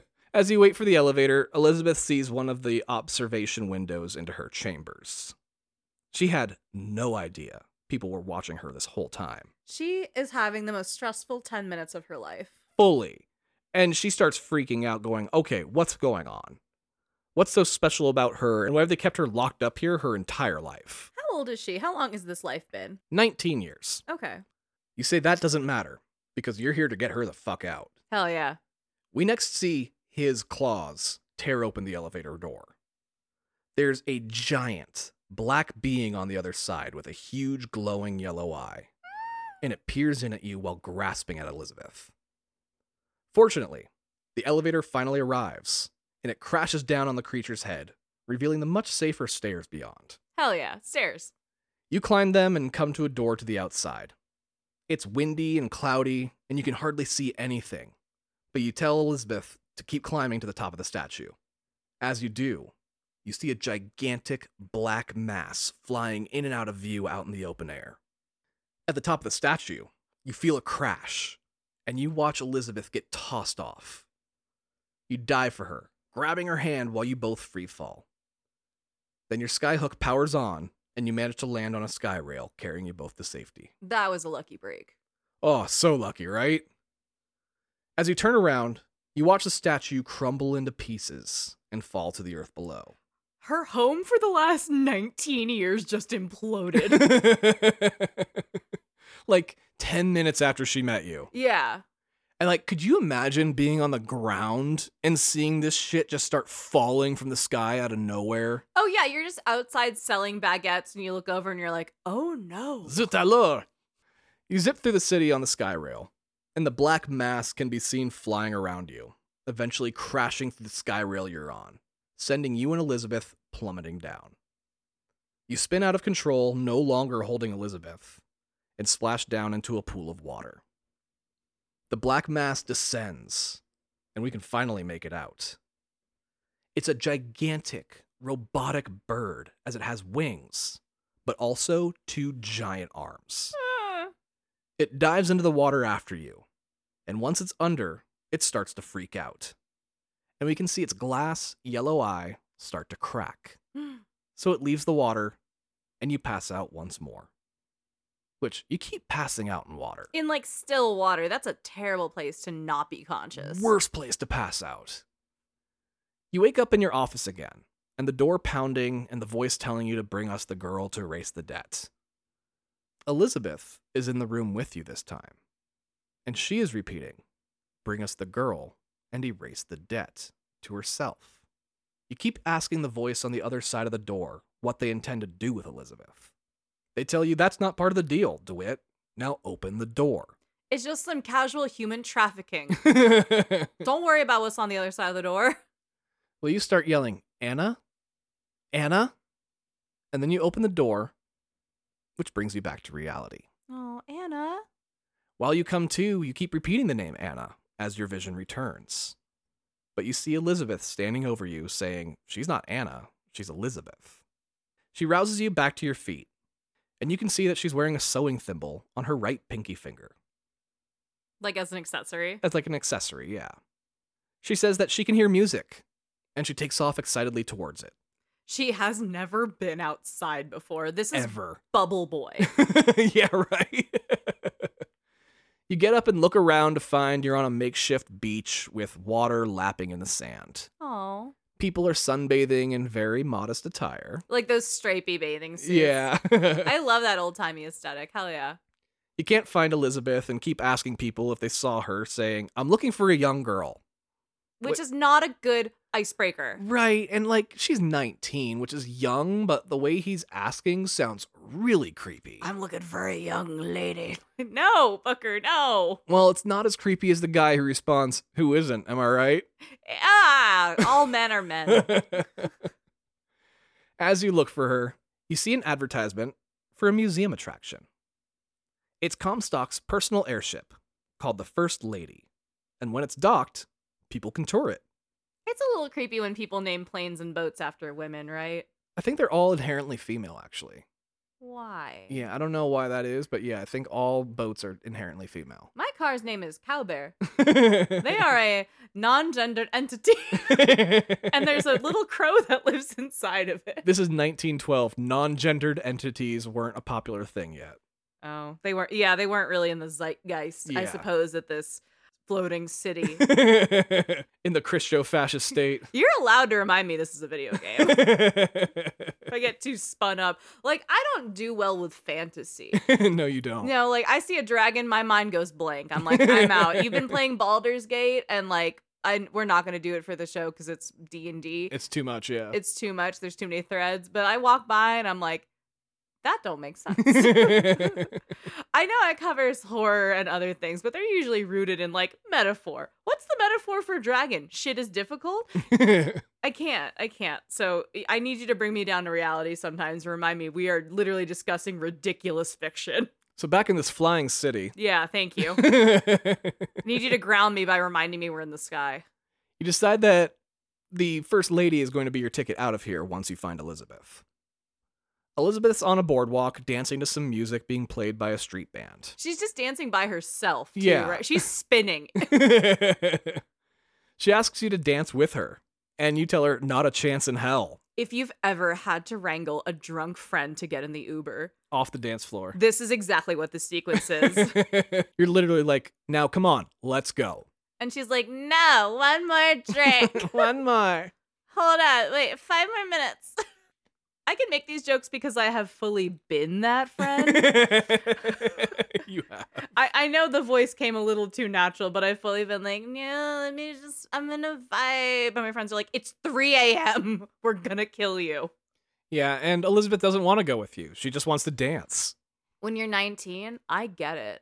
But you see the First Lady airship flying by and see that it's about to dock. You ask Elizabeth if she wants to go to Paris. And she says very excitedly that of course she does. You've known me for 15 minutes. I like two things dancing in Paris. You point at the first lady and tell her that it's going to Paris on its next trip. So the two of you have a flight to catch. What's she gonna do? Fucking fact check me? exactly. Elizabeth is the very definition of born sexy yesterday, mm-hmm. which is a critique in media for when a character is an attractive adult man or woman who, for one reason or another, is brand new to the world and is therefore needing to be taught the most basic things in life. But anyway, now that you've lied to Elizabeth about the airship, Great way to start this relationship. the two of you run off to catch it and go to the museum where it's docked. On your way, Elizabeth looks at you and says, You don't look so great, and she'll look for some health packs for you. You look like shit, dude. Well, this begins her real use to you in the game, and the inspiration for so many games to come. Mm-hmm. So many Troy Baker games. Yeah, right? Yeah, she's your teen sidekick who helps you in battle. Prior to this, I know we talked about Bioshock 2 more or less starting this trend with Alpha and Eleanor, Mm-hmm. but like we wouldn't have the Joel and Ellie or Kratos and Boy without Booker and Elizabeth. I appreciate that you're looping Kratos and Boy into this. Like he fully has a name, but the only name we will recognize is what Kratos calls him. Right, his name's Boy. Boy. And yeah, we talked about earlier how they had to invent new technology for Elizabeth, and it was a major reason for some of these delays that the game faced. Yeah. Because if Elizabeth didn't work as a sidekick, this game didn't work at all. Because she's part of your resource management. Yeah. and Elizabeth isn't a fighting sidekick like we see in these future games. Mm-hmm. She's here to lend an assist when the going gets tough, as she'll throw you ammo, health, and salts when you're running low. And many times she'll save your ass just at the right time. She is the equivalent of a barback. She's like, I'm here to help keep your shit up to like par of what you need to do your job. Yeah. And if you die in battle, she'll drag your body to a safe location and revive you. And this replaces the Vita chambers from the first two games. Also, the sidekick technology is not the only advancement that was made as a result of Elizabeth. Now, I think these are done in the Unreal Engine, right? So they didn't build an engine ground up for these. They just kind of modded things to be specific to the gameplay. They used Unreal Engine 3 and they did add their own mods to it, yeah. Okay, so they had to do a lot of like precision, but it's not like they had to take the undertaking of building a fucking entire engine ground up. They didn't have to. Yeah. Not saying nobody did. okay. Because, you know, like Rockstar uses the Rage engine, um, the Rockstar Action Games engine, I think is what Right. the acronym is. And that's why Grand Theft Auto takes 10 years to build because they are literally tweaking the foundation of everything going along. Relatively, in comparison, the Bioshock games are coming out pretty quickly back to back. with- Yeah. With the exception of the alleged four, obviously. So that's also why it's so impressive is that they're taking kind of a stock build and customizing it to create these very specific use cases in game. Yeah, absolutely they did. And Elizabeth forced another company entirely to kind of do the same thing. Whoa, what? A company that had nothing to do with this game whatsoever. Was still majorly impacted by it? So Elizabeth became such a popular character. People fantasized about having sex with her. I don't love where this is going. Well, the demand for pornography featuring Elizabeth skyrocketed. Mm. And outside Pixar and DreamWorks, nobody was making 3D animation with any realism. So the porn industry didn't have anything to offer other than like cosplay. Right? Now, throughout history, horniness has made people do crazy things. And a company that was literally weeks away from declaring bankruptcy decided to pull one last Hail Mary to save the company. I am so taken aback by the tone that this episode has taken. It takes a wild turn, but we're getting there and it's pretty fascinating. uh huh. They pushed through some upgrades to their freeware animation program called Blender, Oh my god, this is Blender? and it made it possible for people to make high quality pornography of 3D animated characters And specifically because of the rise of Elizabeth. because of Elizabeth. Today, video game character pornography is so insanely common, and Blender is considered one of the absolute best 3D rendering programs available across all mediums, not just porn. Yeah. All thanks to Elizabeth. I'm The look on your face is so like stink face. Like, why? I, I'm upset. I'm upset. Um, I, but yeah, Blender was about to go out of business. And then Elizabeth's pussy revitalized this company, which I'm recognizing as like this shows up on people's resumes of like I'm a I'm a creator. This is something I. It's like knowing fucking Python. you know? yeah. What the fuck? Why did we take this turn here? I don't I, know. like- it's just so wild that just like just the existence of Elizabeth has just done so much for technology weirdly in so many different avenues. The reliance on hentai up until this point, and then bringing in Blender to, you know, I guess diversify the content of cartoon porn we're doing. yeah. I'm not king shaming. You know No. what? I I look at I look at adult websites. I've got some bookmarks, but like the fact that the horniness of a BioShock game Mhm. is what revitalized a company which is a leader in animation services and suites today. Yeah. Like if Adobe came around because people wanted to like jerk off on a waifu pillow, that's fucking crazy. you want to hear what's the craziest? Is who would you say is the number one top search for uh, video game character now? D.Va from Overwatch. It's not actually. really. I feel like I've seen so much. I don't want to re- reveal too much about myself. I don't look at Overwatch porn. I just feel like I see the ads on the side of the web. I I don't. I feel vulnerable. Okay, I, I'm sorry. I'm not trying to put you on the place or anything like that. not putting you on the spot, but no. Actually, D.Va's like number three or four. Okay. Number one is Chun Li, not from Street Fighter, Oh, from Fortnite. I'm sorry. What the fuck? Is she hotter in Fortnite? I guess I don't know, but I think it's Pull just up that it's side by more. side. I think it's more relevant, and people search for Chun Li from Fortnite more than they search for Chun Li from Street Fighter. The kids aren't all right. That, on, just as an older gamer, like that's upsetting. Wait, I I do need to see if she's like packing puss better better than. You can do that off air. I- You want me to say pack and puss off air? Yeah. okay. I didn't like that. I took a turn. I am bewildered by this. the fact that the cultural impact of Bioshock revitalized an entire genre of animation within a suite of services and didn't get like game of the year. it's still not the most impactful game of 2013. yeah, right? That's fucking crazy. Well, anyway, back in Columbia, the two of you are heading to the museum, and you run into Rosalind Lutece and the man that's always with her. They're each holding a red pillow, and on each pillow is a necklace Hmm. one with a bird and one with a cage. You choose one, and Elizabeth wears it around her neck for the rest of the game. I thought this would be crazy impactful, and I genuinely sweated on this. Which like- is the right choice. I was like, it? well, there's symbolism in both. hmm there is absolutely one's freedom and one is being held captive. it, it, it symbolizes so much. It's the captor, it's the cage. Ah, I, I really What does it there. all mean? Yeah, what does it all mean? I stared at that for a minute, being like, fuck. you enter a penny arcade, and there's people playing games and watching those little flip movies. Kind of like the Museum Mécanique in San Francisco. Yeah. There's also marionette dolls that will tell a little story. Elizabeth runs up to one of the machines and goes, Oh, the latest in the series. I heard it got delayed three times before they could release it. Wow! I didn't know they had a meta moment in there. yeah, That's right. funny. They're like, and that motherfucker's name? Rod. Fucking Rod. Fucking Rod.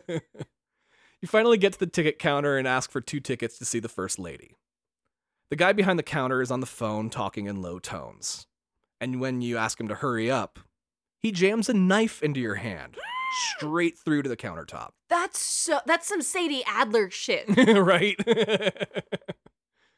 the whole hall is suddenly filled with cops.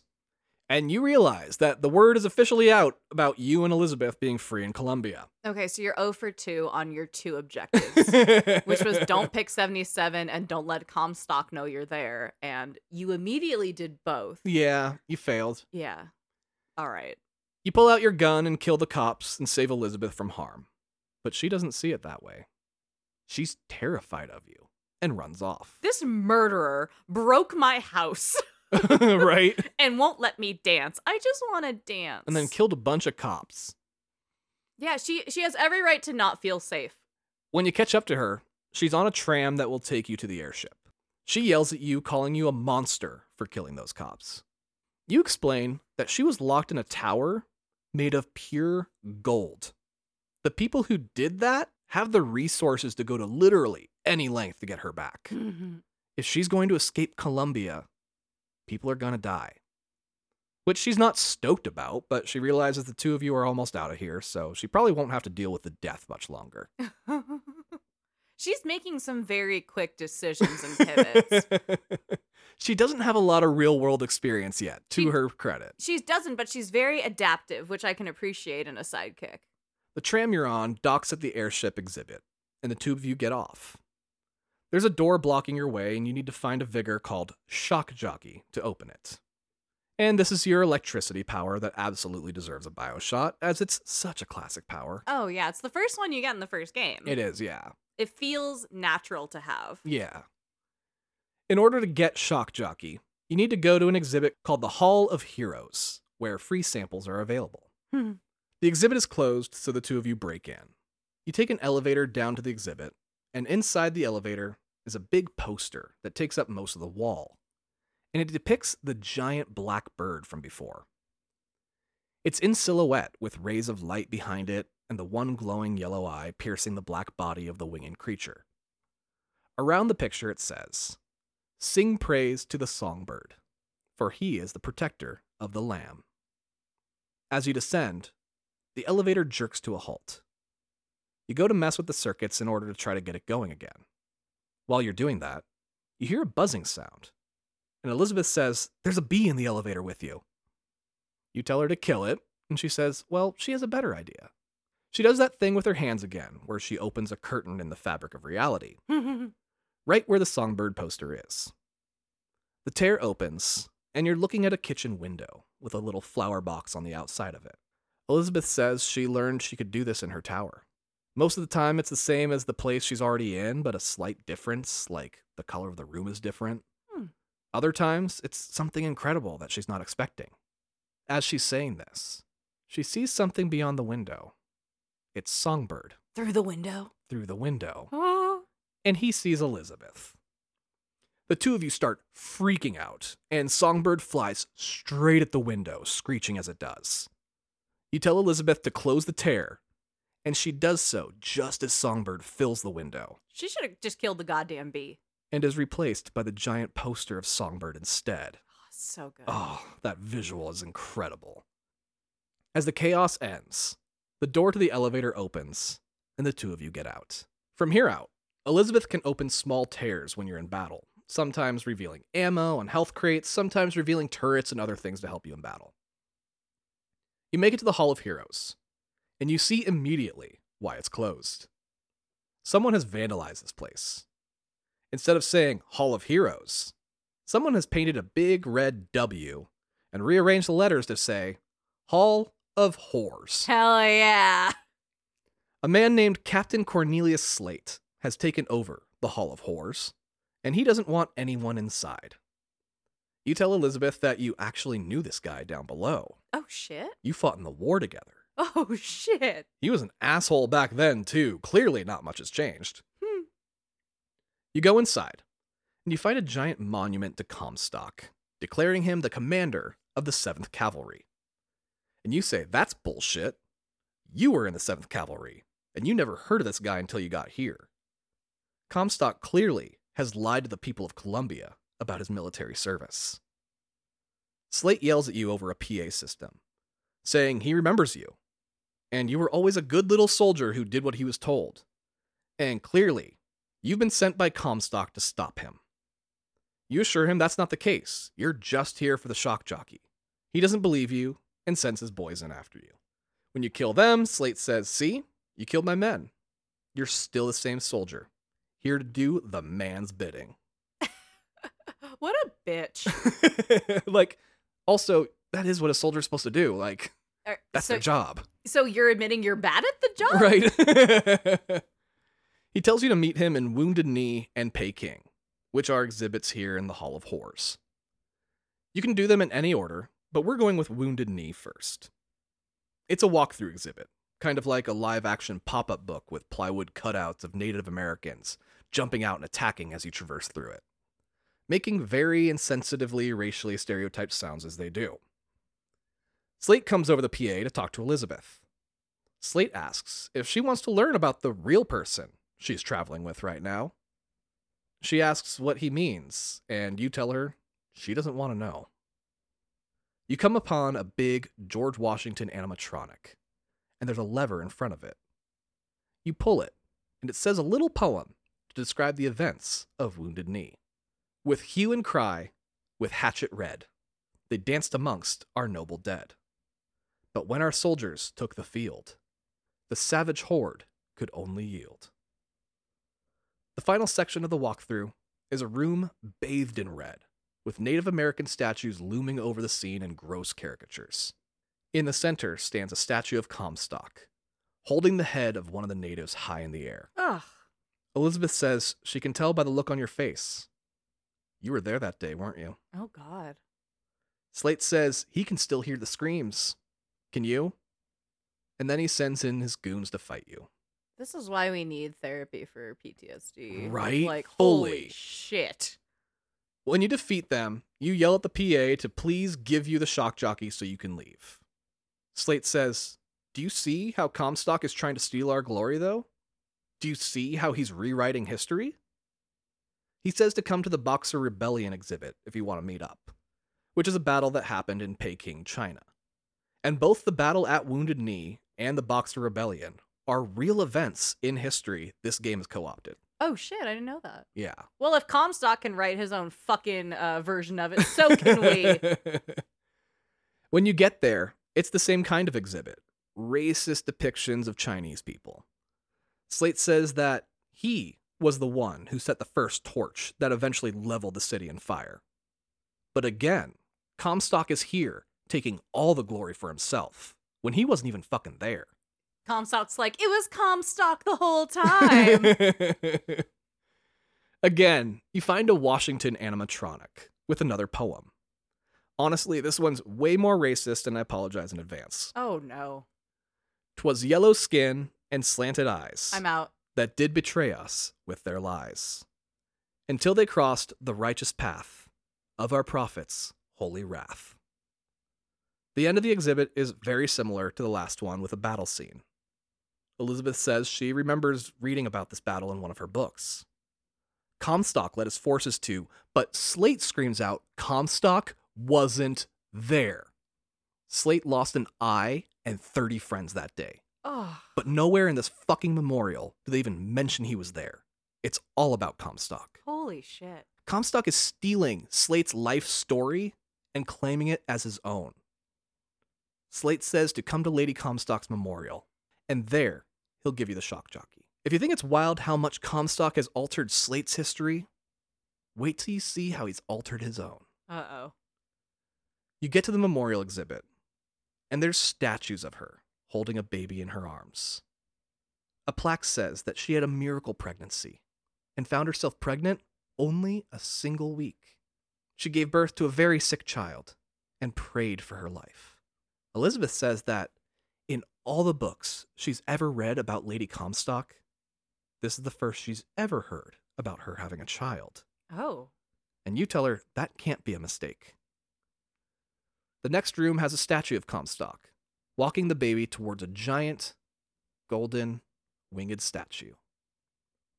A recording of Comstock's voice rings out, saying that someone named Daisy Fitzroy has murdered his wife, and now he has to protect their only child and hide her away from Fitzroy and her mob.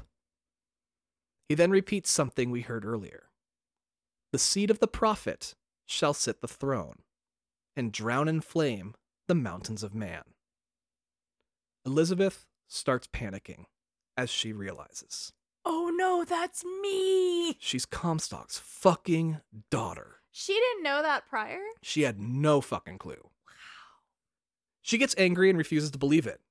But you're like, yeah, this is definitely your origin story. He's like, there wouldn't be a reason you're in a tower that's not related to this. Comstock wants Elizabeth to follow in his footsteps one day and rule over Columbia and eventually the world below. Elizabeth says, Well, I want a puppy, but it doesn't mean I'm going to get one. The next room shows the mysterious Daisy Fitzroy in statue form, holding a red rope peering around a curtain, as a statue of Lady Comstock kneels down praying. The next room shows Comstock chasing after Daisy Fitzroy and her gang of followers, saying that he pursues them to this day. After some battles with goons, you find Slate, wounded and defeated, laying on the ground with a bottle of shock jockey next to him. You approach him, and he asks you to finish the job. And you have the choice of killing him or sparing him. But now you have the shock jockey, and you head back to the airship exhibit so you can hijack it and fly out of here. Comstock tries to turn Elizabeth against you over the public PA system, saying that a killer like DeWitt will abandon her the moment he gets paid. That's the job. So she wants to get to know you a little better. And through the game, the two of you exchange some life stories. You tell her that you're a gambling drunk, and the people who hired you were willing to pay off a huge debt you owed from being a gambling drunk. I appreciate that he's honest. Yeah. you're not here out of the kindness of your own heart, but you will make sure she gets off Columbia alive, because otherwise you won't get paid. this is monetary, and Elizabeth's like, cool, cool, cool, cool, cool. What the fuck? so Comstock's telling me the truth. All right. Um, but you seem nice, kind of. he at least is invested in me, not dying. Yeah, he did get me out of that tower. That's It's- the very least. It's the baseline for companionship is wanting them to not die. Elizabeth wonders how Comstock knew you would come here because those signs with your hand on it, that's pretty fucking weird. right? Like a specific tattoo. I think it's weird when I see my tattoos on other people. Like yeah. when I'm like, oh, we both have this weird matching thing. That's crazy. To see propaganda? Yeah, right? Horrifying. You joke that he is a prophet after all, but the likely reason is that whoever hired you also tipped Comstock off for some fucking reason. Yeah, and like we said, Booker's not that funny, so Yeah. it's not a charming moment. He's just like, huh, that's crazy. Well, finally, the two of you make it to the First Lady airship, and you enter the cockpit. It's completely empty and ready to fly, so you take to the controls and start entering coordinates. Elizabeth is giddy, super excited to go to Paris. But her excitement vanishes when she sees the coordinates. She says 40 north, 74 west? That's not Paris, that's New York. This bitch knows coordinates. You go, how the fuck did you know that? Yeah. Valid question. And she reminds you she's a Paris super fan who had nothing but books and time on her hands. She learned the coordinates of all major cities just for fun. Oh, God. She begins crying, realizing she should never have trusted you. Yeah, don't trust the guy that falls into your house and then breaks it. You go to comfort her, and she whips around and knocks you out with a pipe wrench she found nearby. Hell yeah. Would you kindly pick that up and defend yourself? That's my girl. Yeah, go ahead and take a Bioshot for that one. That one's well deserved. You come in and out of consciousness, and you see her resetting the coordinates for Paris. Good. She waited until you were concussed to hit Yeah. that. You start hearing a chanting song and other zeppelins flying outside the window. Elizabeth looks scared, and you watch her leave the cockpit, leaving you behind. She bails. The chanting song gets louder, and it's reminiscent of like a sea shanty, but more depressing. Oh no. The people don't sound happy singing this song. We next see a group of people enter the ship, wearing ratty clothing and looking beat up. You come to flying over a group of prisoners hacking away at big ass boulders, being watched over by a flexing handyman robot. The prisoners are the ones singing, as it's a chain gang song, reminiscent of old slave songs, as slavery had only ended about 50 years earlier. Oh my god. And of course, every one of the prisoners here is black, Mm. guilty of being black on a Friday night. Ugh. You finally wake up only to be knocked out again by one of the people who had just boarded your stolen ship. You wake up again in an infirmary, and Daisy Fitzroy is standing nearby, Oh shit. saying, You must be the false shepherd everyone's talking about. You tell her to get the hell off your ship, and she makes you realize you're vastly outnumbered right now. Hmm. You tell her you have no issue with the Vox Populi or her cause. You just want to leave. She says you can have your ship if you help the Vox first. Unless you cheer for the rich white men that will never give a shit about you and will keep you down as long as they can. they really couldn't hide bias on this. Yeah. I know you said that there wasn't an there was an effort made. Right. No, there wasn't. Well, you have no political opinion on the matter, but agree to help her so you can get your ship back. She tells you there's a gunsmith in town, and she wants you to go get her a bunch of weapons so the Vox can take down Comstock for good. Hell yeah. You agree, and she says good, and then pushes you out of the airship. Just pushes you. Yeah, but you fall a whopping eight feet. Oh, okay. you are in the sky, so yeah. a surprise push can be real dangerous. I think she wanted to scare the shit out of you, but also not put you in any real danger. She's fun. I like Yeah. her. so you head off to find this weapon maker who is named Chen Lin. But you don't have Elizabeth, and you have no idea where she went. So you decide your best course of action is to find her first, because without her, escape is pointless. Yeah, she's the point of the thing. You find her as she's being thrown off a transport barge she tried to stow away onto. Just actively getting kicked out of something. Yeah. That's great. When you you're coming down the street, you see your friend getting kicked out of the bar, and you're like, God damn it. As soon as she sees you, though, she runs. As you chase her, she keeps opening tears to try to get in your way, using things like a parade and a train going by to block your path. And when she reaches a dead end, she opens a tear through the wall to the other side. That's so cool. You continue chasing, but get ambushed by a handyman who picks you up and yeets you off the platform into the open air. That's not very handy, man. No, and there are no sky rails beneath you to be seen. Oh shit. So he like where fucking Vox Populi baby girl just pushed you a little bit, he's like, I'm coming for blood. Yeah. Out of nowhere, a tear opens, and you land on top of a Zeppelin's balloon. It floats you to where Elizabeth is standing, and you tell her that you can get the First Lady back. Also, what luck. no, she did that on purpose. Okay. All you have to do is arm an insurrection to help them overthrow the government. That's it. We just have to help January 6th. Yeah, oh, God. but different. Elizabeth says that while she doesn't love the idea of teaming up with you again, you're literally the only person she knows that didn't keep her trapped in a cage her whole life. She doesn't have great options, is what she wants to communicate Yeah. to you. She's like, I'm doing this, but I'm not happy about it. So she agrees to go with you, but she turns the attitude around on you. Oh, Now she tells you that she's using you for her needs. I'm in control. Yeah, it's not the other way around anymore. You know what? Whatever helps you. She's she's navigating a lot right yeah. now. There's a lot to unpack. the gunsmith is located in a section of Columbia called Finkton. It's owned and run by a man named Jeremiah Fink, who owns Fink Manufacturing. He is exactly what you'd like. He's like a PFT character. Yeah, he dresses like an old timey snake oil salesman with a thin mustache and black top hat. He's the strange man from Red Dead. Yeah, he is. And he talks like Andrea's Joey Drew impression. What do you mean? That that guy? Yeah. And it's actually the man who was running the raffle earlier in the game. I put propellers on my refrigerator. Now I can eat on the go. Shit like that. yeah, Yeah, that's how he talks. As you take an elevator into Finkton proper, you get some propaganda fed directly to you. Fink says that he admires the bumblebee. You never see a bee take a vacation or a sick day. All they do is work. So, be the bee, is what he always says. Be the bee. He also talks about why his employees make Fink bucks instead of the currency of Columbia. Oh, he's evil, evil. He says he doesn't want his employees being ripped off at the shops in town. And by offering company stores, he can keep prices low, and his employees don't have to go far to make their purchases. Oh, it's so evil. Everyone wins. Then a phone inside the elevator rings. On the other end is Fink himself. He says that he's been keeping an eye on you while you've been going around Columbia, I'll keep my opticals on you, boy.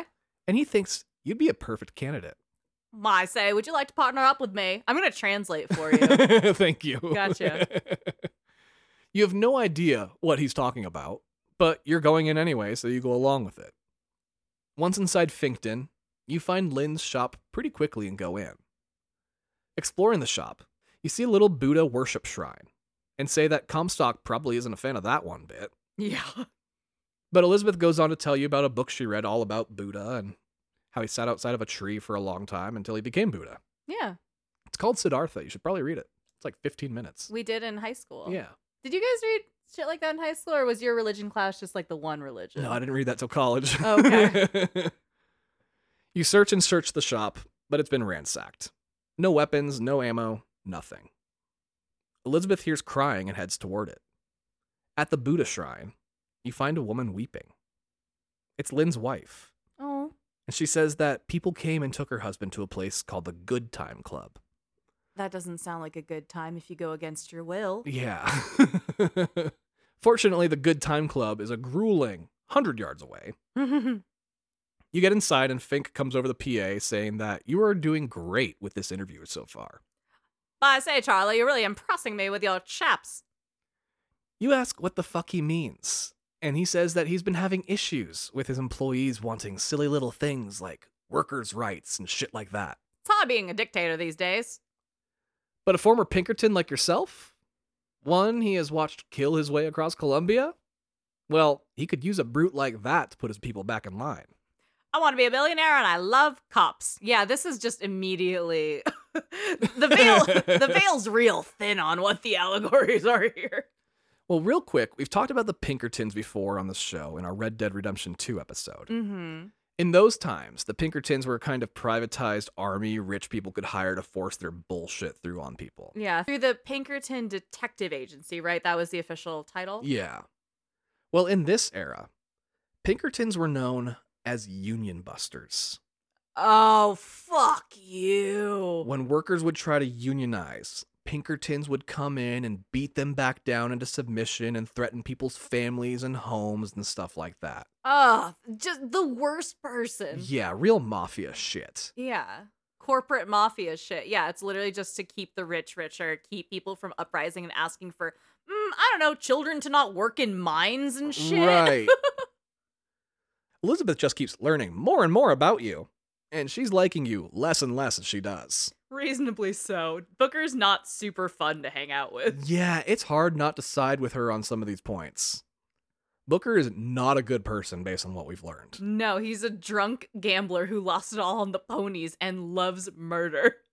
Well, you as Booker have fortunately come to terms with most of your past at this point in your life. You're like, babe, it's whatever. You even say, the world needs people like Daisy Fitzroy to save it from people like yourself. Fink continues to test you, sending different groups to fight you so you can prove you're the right man for the union busting job. You go along with it as a ruse to continue deeper into the Good Time Club in order to find Lin. Fink says he knows what you're doing, and that his deal is far greater than anything Daisy Fitzroy could offer.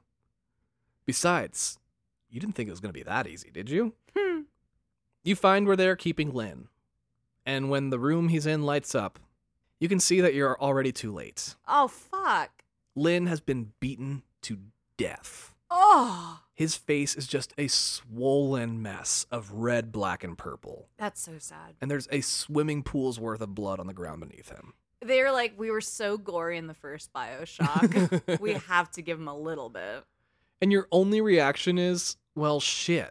Now where will we get the weapons? How can I manipulate the situation if he's dead? Elizabeth says there has to be another way. There has to be something you can do. And you look at her and say, Dead is dead, Elizabeth.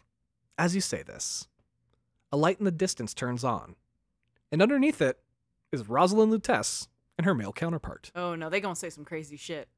The man holds up a coin lengthwise at Rosalind and asks, What do you see?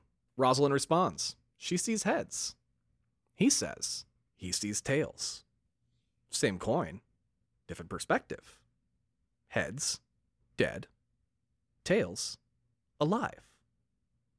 Elizabeth says she can see a tear here, and she opens it to reveal another Columbia in another universe. And Lin's body isn't there.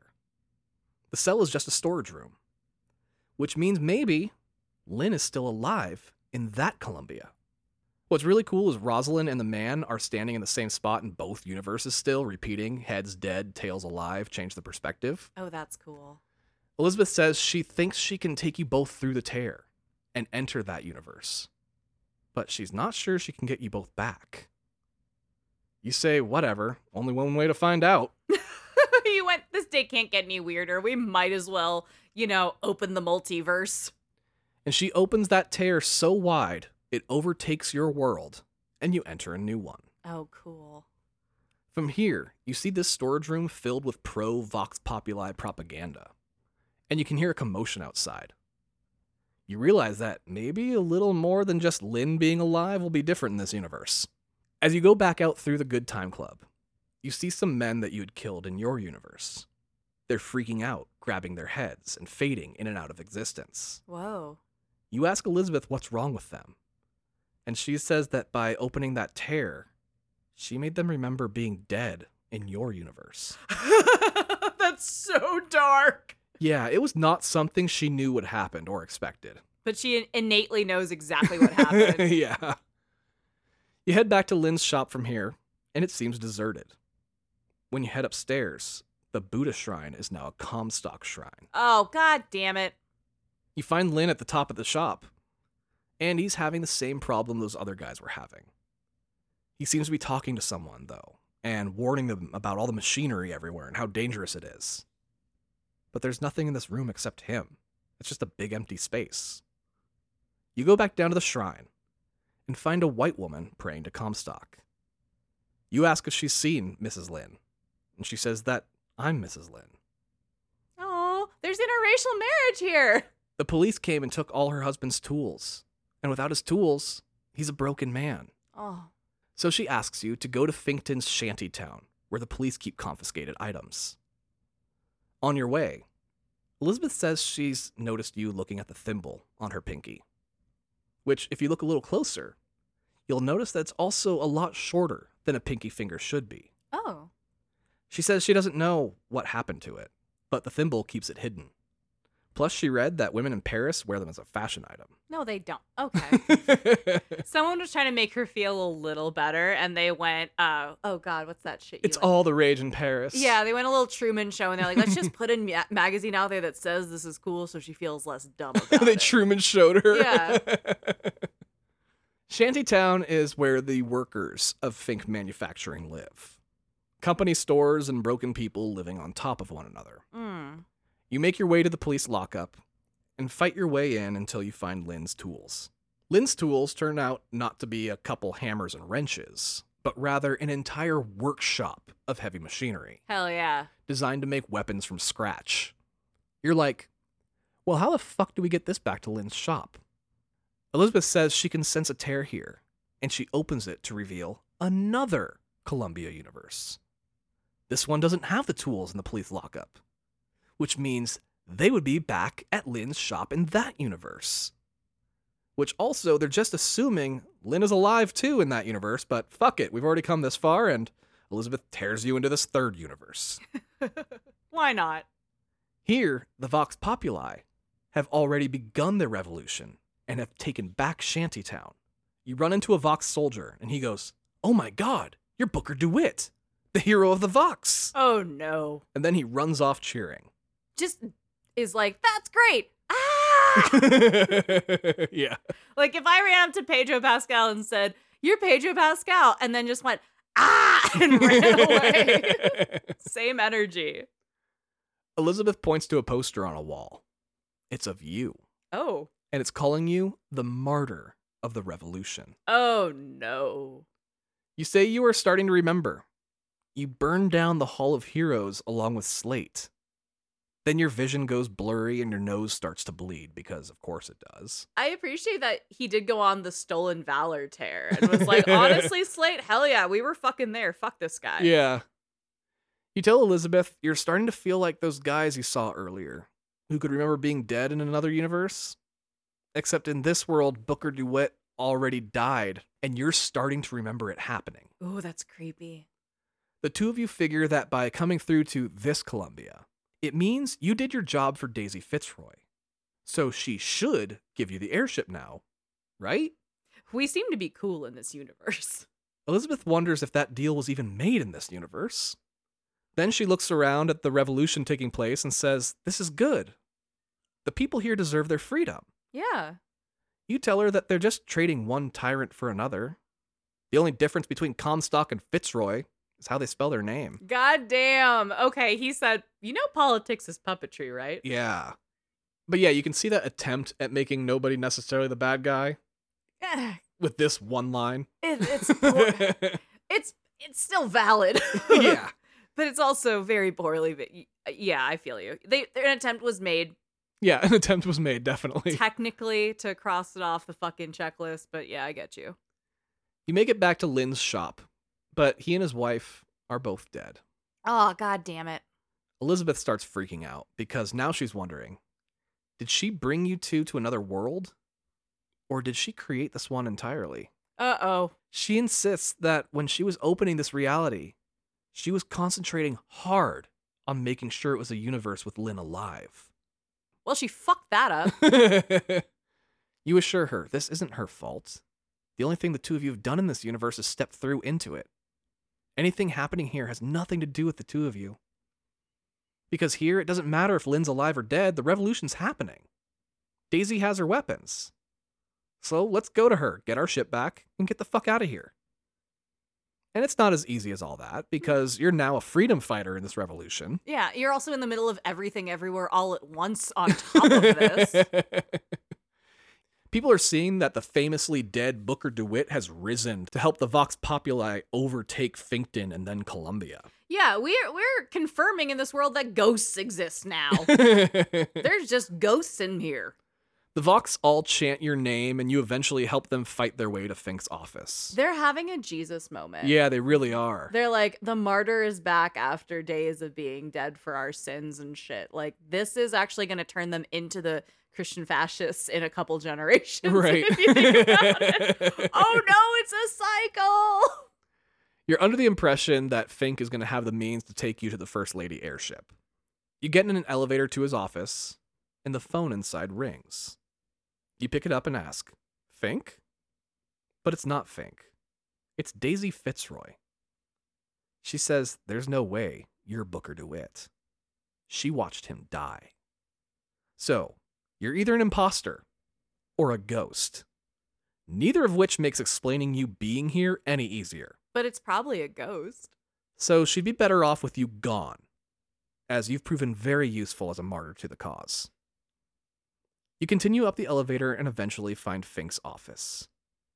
You can see him up against a glass window, his back facing you, and he's begging for his life when his brains blow out the back of his skull. Ooh. Daisy is standing there, covered in blood. She takes her blood covered hand and swipes it down her face like a fucking badass. Oh, that's so fucking cool. Then she says, Kill the imposters and bury their bodies. You look around, and the Vox soldiers you'd been helping turn on you and attack. In her defense, this is a world where they make like animatronic fucking George Washington and shit. Right. So she's like, Comstock stepped his shit up and he's trying to like send in an infiltrator martyr to like push out the wrong message or convert my fucking soldiers and shit. She has every right to not trust this situation. Literally the plot of the Terminator. Yes. she thinks it's the Terminator. Yeah. Yeah, entirely. I feel you. After killing her men, you hunt down Daisy again. You find her in a small room, holding Fink's nine year old son hostage at knife point. Oh. Elizabeth asks you to boost her up to a vent so she can drop in and open the door for you to get in. She just needs you to keep Daisy distracted at the window. So you boost her up and get to the window and call Daisy out on this plan. She's holding a kid hostage, but the kid's dad is already dead. What's the plan? Oh. She says, It's the only way this ends. And then her face tenses up. Mm. She drops the knife and kid and falls down to the ground. As we see Elizabeth standing behind her with a massive pair of sewing scissors, covered in blood, having just stabbed Daisy in the back. Oh. Daisy tries to get up, but falls down dead. Mm. Elizabeth is fucking shook and starts panicking, saying, I guess this runs in the family? Appreciate that she did not plan this out. This just happened at her. And she's like, What did I do? And you're like, You fucking did it. she takes off running, sad and scared, and you chase after her. Fortunately, she runs straight to the First Lady and boards it, but locks herself in one of its staterooms. You decide to leave her be, and you go to set new coordinates 78 North, 364 East, which is neither Paris nor New York. Well, you're in a different world. Who knows where you're going? It's actually a remote spot in northern Finland. Oh, And many people have speculated why Booker chose that location. huh. Here's the thing I don't think he did. I think that's Columbia's current location. Mm. And I think that for a couple reasons. One, as this scene plays out and the ship is moving, you'll see the coordinates again, and they change slightly, which leads me to believe it's the current location the ship is tracking. It's a lifetime. Got it. Yeah. That's cool. Two, if Columbia is in Finland, then it puts it almost 1,500 miles directly due east of the coordinates in Bioshock 1 for where Rapture is located, Oh, interesting. which is right between Iceland and Greenland. Mm.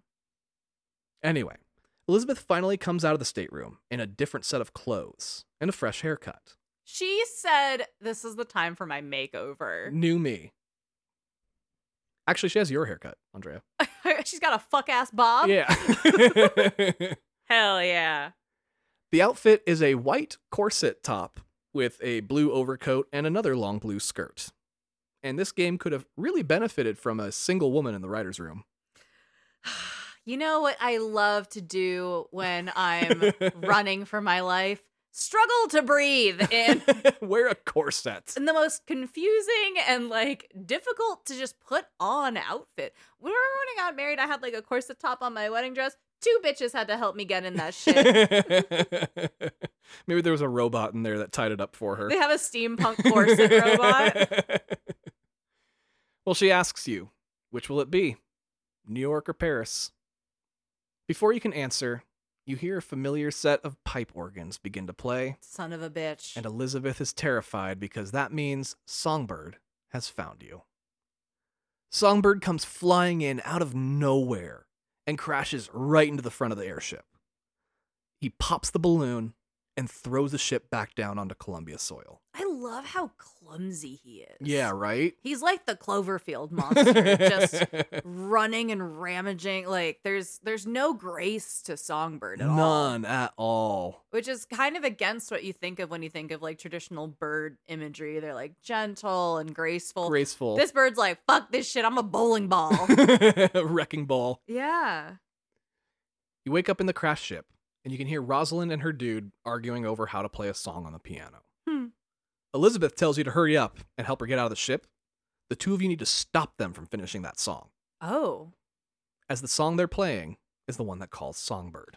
God damn it. Do anything else. Piano Man. Fucking Sweet Caroline. Let's do something. Well, when they finish the song, Songbird doesn't come.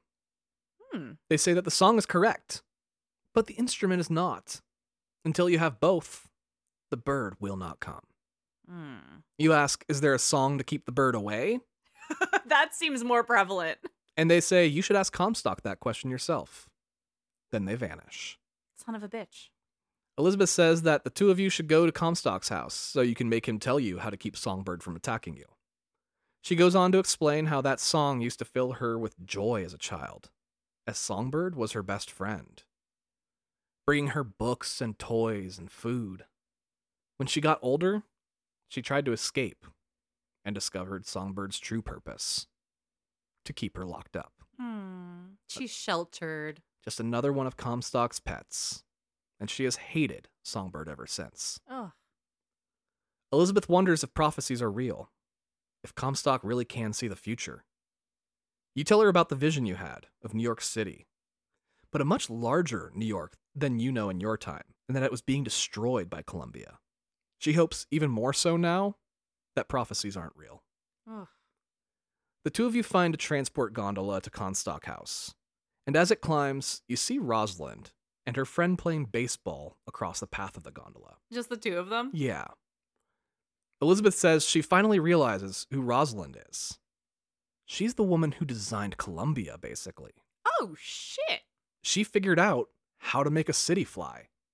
They use quantum particles suspended in space time at a fixed height. They said some science shit Yeah, to justify it. mid air science magic. It doesn't have to make sense, but it's not all balloons and dirigibles keeping the place floating. Okay, there's science behind it somehow. End of the day, Rosalind Lutece is the smartest person alive. Women in STEM. As you continue up, you keep seeing the two on different platforms, constantly arguing with one another. Him saying, I told you they'd come. Her saying, No, you didn't. And him saying, Well, I was going to tell you they were going to come. And she says, Yes, but you didn't. Their bickering is very cute. I will give you that. Oh, like oh, it's so delightful. throughout the game, they are such a little ray of joy and levity, and also some ominous shit occasionally. But yeah. you don't- you know they're up to shit, and they're very fun. At one point, you see them dancing together, and Rosalind asks, Is it weird that we finish each other's? And he says, Sentences? I think it would be weirder if we didn't. No, it's definitely weirder if you do. Elizabeth and you both agree they're not right in the head. and they're not romantic too. I want to point that out. No, it's not romantic dancing. Plus, they're just too confusing to figure out, so we might as well just keep going. Booker's still trying to wrap his head around the whole particle floating thing anyway. He's not a book smart man. No, he thought it was giant balloons the whole time himself. He's like balloons float. Yeah. City floats. Big balloons for city. Got it. As you're looking for a key into the next location, you hear a pipe organ start playing Songbird's old tune, God damn it. and Elizabeth makes you duck behind a giant desk. Songbird comes flying in, breaking the window. And this part is like in that first Lord of the Rings movie where the hobbits are hiding from the Nazgul under the tree and he's just like inches from them. And even if you haven't seen the movie, you've probably seen the meme of it all. I don't know what the fuck you just said, but sure, I get you. I played Bioshock Infinite. Songbird's eyes cast a light beam around the room as it looks for you. Oh, those horrible yellow eyes. but you successfully hide and it takes off. Elizabeth says she needs you to make a promise to her. You tell her you promised to stop both Comstock and Songbird. And she says no, you can't make that promise. She takes your hand and puts it to her throat. She says she needs you to promise you won't let him take her back, no matter what it takes, Oh, even if it means killing her. wow. And you just say it won't come to that. Plan B, but we're going to focus on plan A. Yeah. Let's not jump to that. You get attacked by some Vox trying to take down Comstock's house. And you have to fight your way through some of them, and you eventually make it to a section of the property that has been designated as a memorial. But there's a path from here into the house itself. You approach the gate, and a robot voice says, Lady Comstock, so good to see you up and about, Oh, no. especially after your death 19 years ago. Ah, ghosts are real. Well, Elizabeth says it must be the dress. It was her mother's after all. Oh, because she was in the stateroom. Yeah. That's funny. the voice asks her to put her hand on a scanner and says that her fingerprints don't appear to be her own today.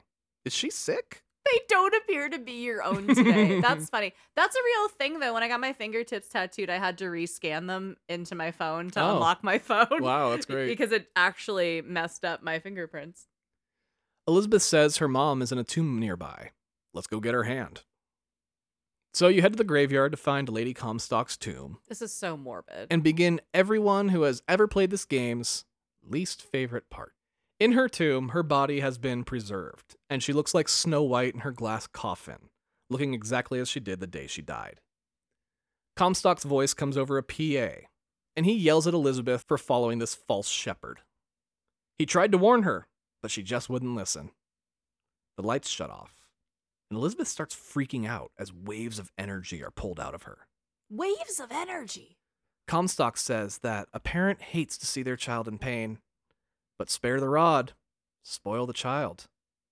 If you won't listen to dad, maybe you'll listen to mom. Then Lady Comstock's spirit rises up out of her body, and she flies out of the tomb and into the graveyard beyond. I fucking hate this mission. Here's why. the assault goes on for very long. so long. this is a grueling assault. They could have cut genuinely two rounds out and it would still be challenging. mm-hmm. Two, lore reasons. There's a fucking ghost here now. I was joking about Booker coming back as the martyr ghost, and Daisy's like, well, this is clearly not him. That's definitely a fucking steampunk fucking robot. Like, let's be real. Ghosts aren't real. I wish, Daisy. I fucking wish, because now ghosts are real. And you know what? They work for billionaires. This is a bad thing.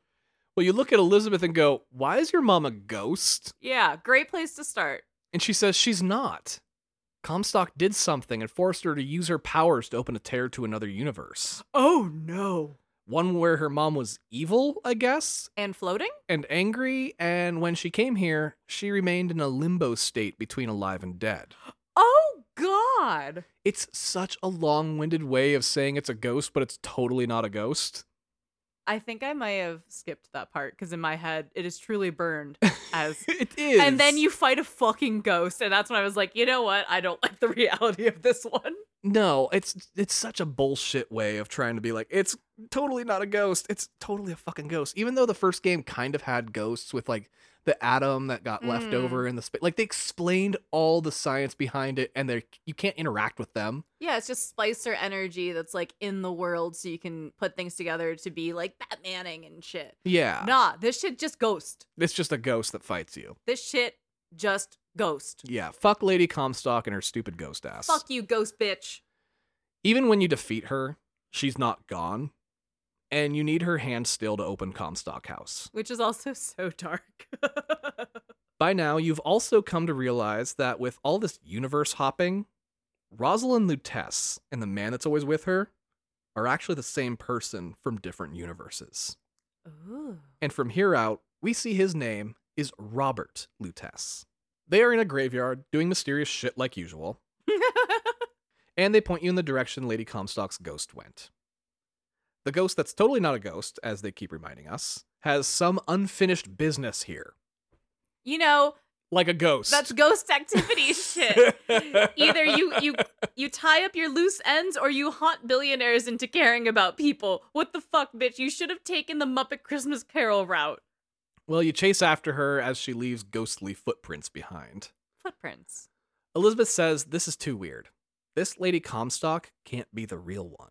Nobody else has reacted to crossing universes like this. Eventually, you follow her to a laboratory, one with a big metal platform surrounded by wires and machinery. In the center of the platform is a small tear, and Elizabeth opens it wider to see the other side of it. She hears Lady Comstock yelling at Rosalind, calling her a whore. But Rosalind says she has no attraction to the prophet whatsoever. Plus, he's completely sterile. I don't want your man and his dick doesn't work, girls. Sit down. Lady Comstock asks, Then where the hell did this baby come from? Oh. Get it out of my house. Bitch. And Elizabeth realizes her mom was the one who sent her away to live in that tower. Oh. Ghost feet lead you to another tear. In this one, we hear Fink being asked to help get two people killed. When he asks why, he's told it has to do with that child. At a third tear, we hear the man who hired Fink being confronted by the Luteces. He says, You're supposed to be dead. And they say they are, but also not. Oh. You realize that Comstock was taking out anyone who knew about Elizabeth. Anyone who knew she wasn't really his daughter, Mm. even his own wife. The ghost flies into a statue of Lady Comstock, and Elizabeth has a heart to heart with it. Elizabeth hated Lady Comstock for never being a mother to her. Lady Comstock hated Elizabeth because she thought her husband cheated on her. But now she knows the truth that Elizabeth couldn't possibly be his, and that she's a victim just like everyone else that has come into contact with Comstock. Lady Comstock wants to know why she's here in this form. And Elizabeth explains that she must be from a universe where she and Comstock never met. Or maybe she saved him. Who knows, really? Hmm. She could also just be a manifestation of Elizabeth's regret and resentment, taking the form of her mother. What if you're a metaphor? Yeah, she really has no idea. With Lady Comstock's last bit of strength, she blows open the doors to Comstock House, and you and Elizabeth enter. Just on the other side, you run into Songbird, and he picks you up and tosses you into a wall, Son of a bitch. and you fall down unconscious once again. Bad bird. You wake up in your office with Elizabeth standing in a corner and the Luteces standing in front of your office door, saying, Bring us the girl and wipe away the debt. You can't get to your office door to escape the concussion, But there's another door in the office that, if you had tried earlier, wouldn't open. This time it does. And when you go through, you wake back up, having just been thrown through a building wall by Songbird. Songbird tears the roof off the building and lands down on top of you. Elizabeth gets between you two, demanding he stops. But Songbird pushes her aside and raises its massive fist ready to strike you. It swings, and Elizabeth screams out, I'm sorry. This stops Songbird's fist inches from your face. Oof. She says she's sorry she left. She shouldn't have done that. And asks Songbird to take her back, Oh, dummy. take her home. Songbird suddenly only has eyes for Elizabeth, and he takes hold of her and flies off as she reaches back to you helplessly in slow motion. Oh. On foot, you chase after Songbird, heading toward the Columbia prison. Just hauling ass behind a bird. Yeah. As you chase, she opens small tears near you so you can hear what she's saying to Songbird. He's not taking her to her tower, and she doesn't understand why. You finally get inside the prison, and in the foyer, you see something you don't expect Hmm. a monument to Elizabeth, the Savior. Oh. Her voice is speaking over a recording. She is the lamb that Comstock was raising. The Elizabeth in this universe is the daughter Comstock wanted. Oh. Your Elizabeth can be heard in a room nearby screaming out, not understanding what's going on. But she's not in the next room. It's another tear. Comstock is telling her he's going to cleanse her spirit because she's broken. You start to realize Elizabeth isn't really here. They have her in another time or another dimension or something Oh shit. because the doctor tells her DeWitt abandoned her six months ago. Oh shit. And you're like, I saw her 10 minutes ago. Yeah. What the hell is going on here? You eventually find an audio log, and it's from Elizabeth. In it, she says that her only hope is gone. But if she can bring him here, maybe he can save everyone. Maybe he can stop all this from ever happening. You see another tear and head toward it. The tear disappears, leaving the Luteces behind. You ask what the tears are, and they say you're asking the wrong question. It's not what, but when. Lives, lived, will live. Dies, died, will die. And then they vanish. You finally see Elizabeth, standing alone nearby. She's in silhouette and she calls out to you. She says she's completely lost control of the people here. They won't listen to her anymore. It took everything she had just to bring you here, and she offers you her hand. As you take it, you see that she's no longer 19. She's actually the inverse now, at 91. Oh. She pulls you closer, and you are taken back to that vision of a future New York being destroyed by Columbia. But this time, it's really happening. In the background, you can see a car advertisement saying the year is 1984.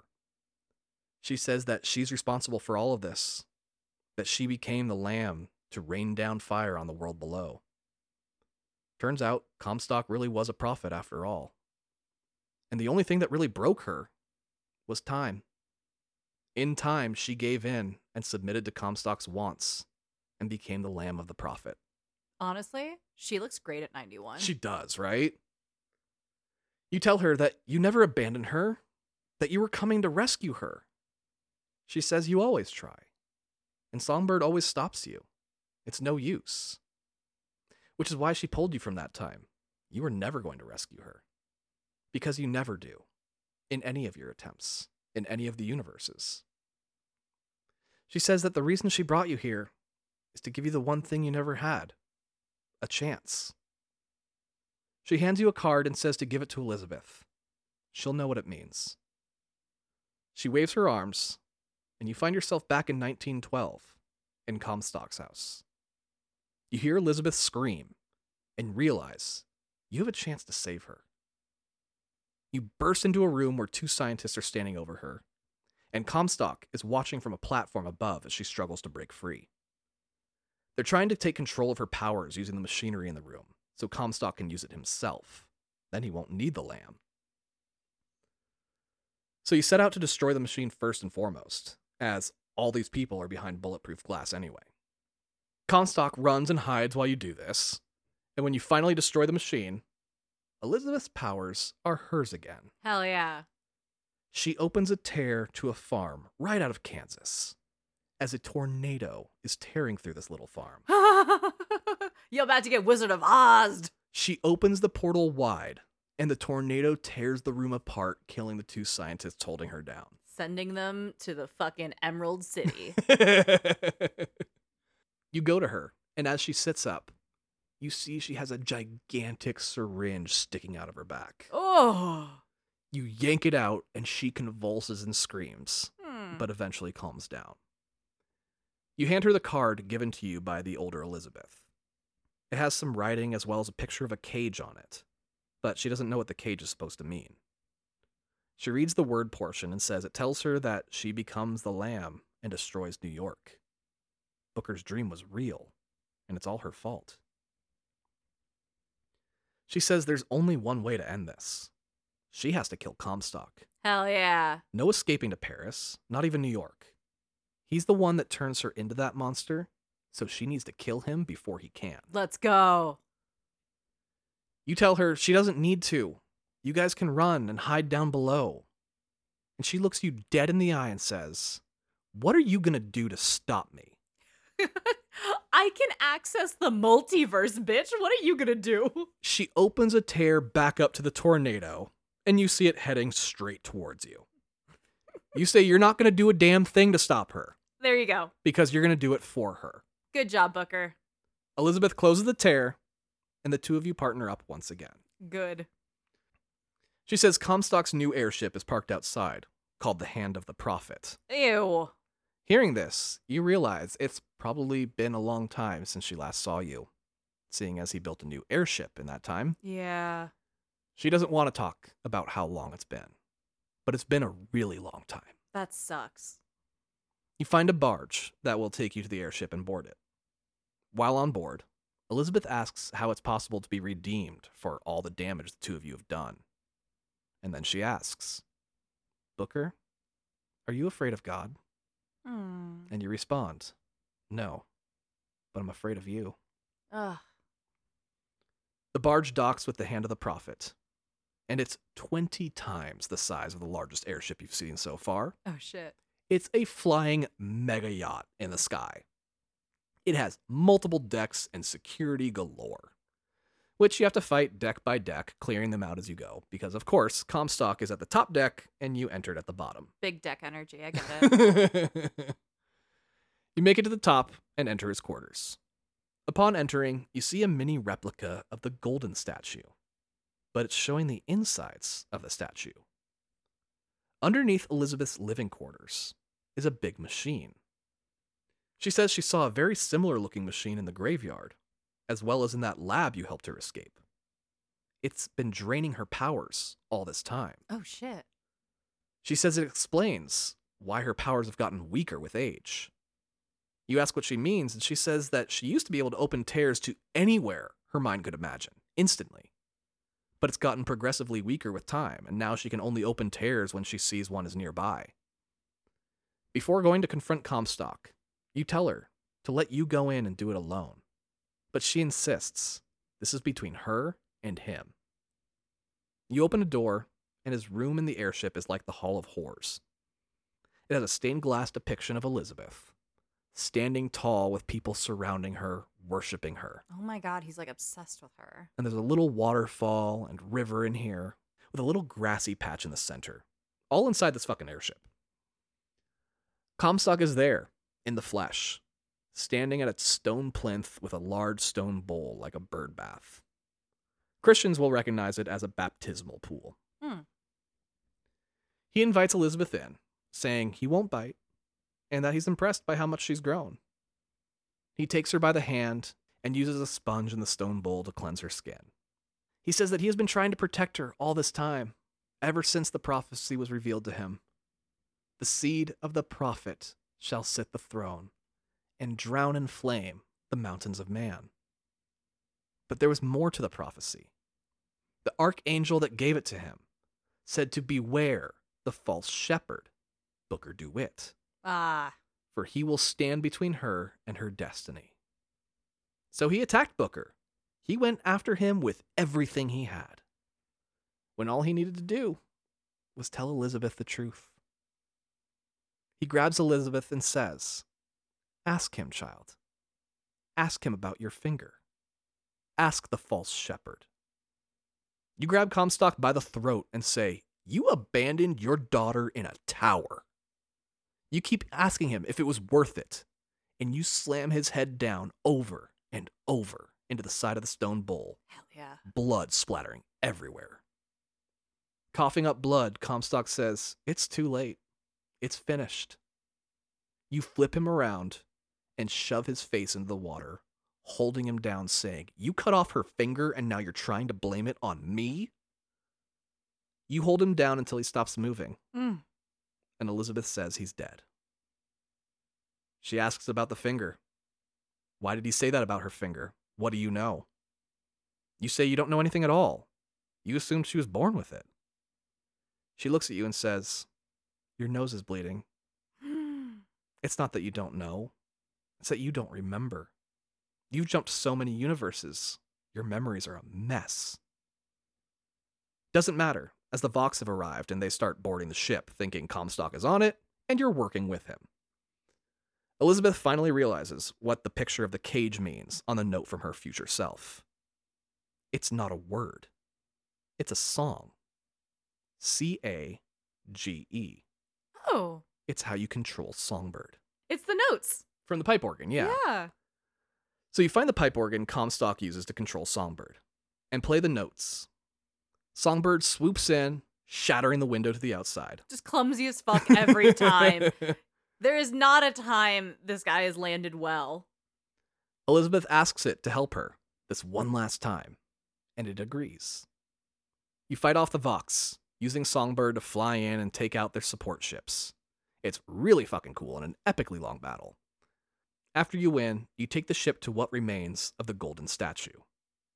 Only the top section was destroyed when you rescued Elizabeth. The bottom section still houses the machine that absorbs her power. She says if you use Songbird to destroy the machine, it'll release her powers, and then she'll be able to open any tear she wants, including to the one that can restore your memory to find out what happened to her finger and what Comstock was talking about. Yeah. You use a little pipe flute to call in Songbird, and it destroys the rest of the statue. An explosion of power comes from it, and you can see Elizabeth glowing. But the energy breaks your flute, and you lose control of Songbird, and it comes flying directly at you. You cry out that Songbird's coming, and Elizabeth calmly says, No, he's not. She waves her hand, and the three of you are no longer on the hand of the prophet. You're looking through a large window, and beyond that window is water like in an aquarium. Songbird is on the outside of the window, and you two are on the inside. Songbird swims up to the window and grasps at its chest. Elizabeth says, Shh, it's all right. Just let go. Hmm. And you watch as Songbird's eyes shatter, and it twitches and convulses and dies, finally floating into the depths below. Fuck yeah. As Songbird drifts away, we can see an underwater city behind him, with tunnels connecting buildings. And the song, Somewhere Beyond the Sea, starts playing from an old record player. You look around, and anyone who's familiar with the series knows we're now in Rapture. We're in rapture now.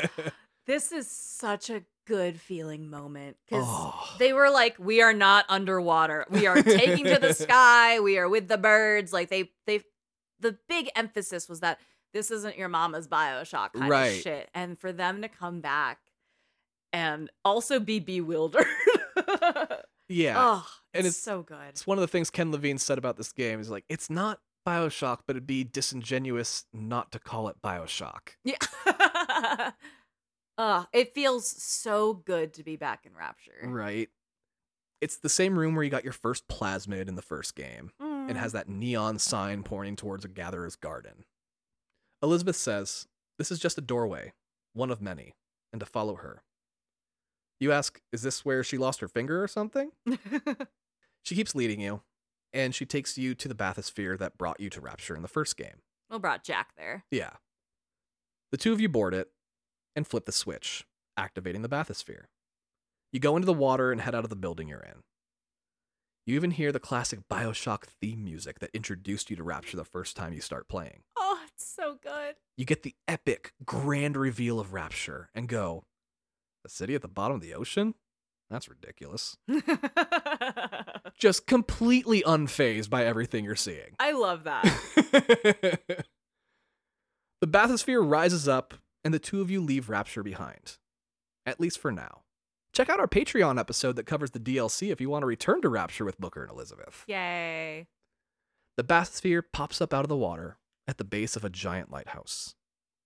Elizabeth looks up in the sky and says that the lights in the sky aren't stars, but millions of doors all opening at once just for her. You get out at the base of the lighthouse and go to the door, which is locked. Suddenly, a key appears in Elizabeth's hand. She says that it was always there. She just didn't see it until now. The door opens, and as you walk through, it's like you're exiting another lighthouse because you're still outdoors in the middle of the ocean. Oh. This time, though, there are a bunch of other lighthouses nearby. She says these are the doorways of choices. They lead to every different universe, all of them different, and yet all of them similar. Infinite choices, creating infinite universes. Now, all you have to do is choose which door to enter. But even among those differences, there's some constants that never change. There's always a lighthouse. There's always a man. There's always a city. The rest are just variations on those constants. There's water between each of these lighthouses, but as you head toward them, ground lifts up out of the water and you can run along this path to the different lighthouses. You go through one, and when you come out, you're in a new ocean of lighthouses. And these are all designed very differently. They're shorter, made of different material, and their docks aren't made of stone, they're made of wood. Through one across the way, you can see yourselves coming out of another lighthouse. Infinite choices, infinite possibilities. The versions of yourselves you see across the way just picked a different lighthouse to go through. But again, there are constants, choices you will always make. They happen because they always happen. It's just the way of the universe. In Spider Verse, this is called a canon event. Yeah. Here, choices don't matter. Every choice you make takes you to the same point in time. This point in time. Choices don't matter. Like the choices you made earlier the bird or the cage, heads or tails, throw the ball or don't, kill Slate or spare him. None of it matters. Regardless of what you choose, you will always end up here, one way or another. And this is another perfect Bioshock moment because once again, they're questioning the role of the gamer and their part in all of this. We're constantly given the illusion of choice in games. But at the end of the day, you will always get to the same conclusion. I'll play the game differently from the way you'll play the game, but we'll all get the same ending. Maybe a slight variation on that ending, but for the most part, it's the same. And because at least at that time, it was very rare to have games that go in wildly different directions, like a Baldur's Gate 3. Yeah. But it also might be a bit of a commentary, too, on the influence the first Bioshock had on the video game industry as a whole. So many games had the same constants as Bioshock and copy pasted the formula to, to great success of their own, right.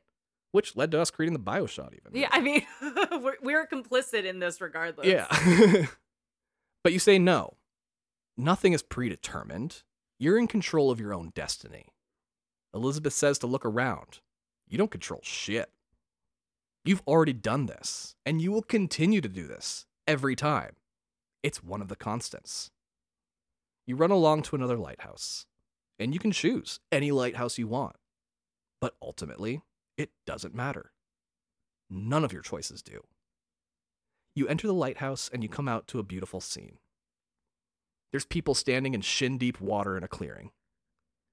It's a very welcoming nature scene. There's angelic voices singing a hymn, and a preacher quietly praying in the center of a group of people. You say you know this place. You were here right after the Battle of Wounded Knee about 20 years ago. Oh shit. Elizabeth asks you, What happened here? The preacher suddenly starts speaking, and he offers you the chance at a new life, at a clean soul, through baptism. You refuse the offer, and Elizabeth says, But you didn't actually say no, did you? You go to accept the baptism, and just before he dunks you, you freak out and say, No, stop, I can't do this. Everyone except you and Elizabeth vanishes, and she says, You couldn't go through with it. Why not? You tell her that a dunk in the water isn't going to forgive the things that you've done. It's not going to bring all those lives back. You demand she opens a tear to Paris, anywhere. Just leave all this behind, run away.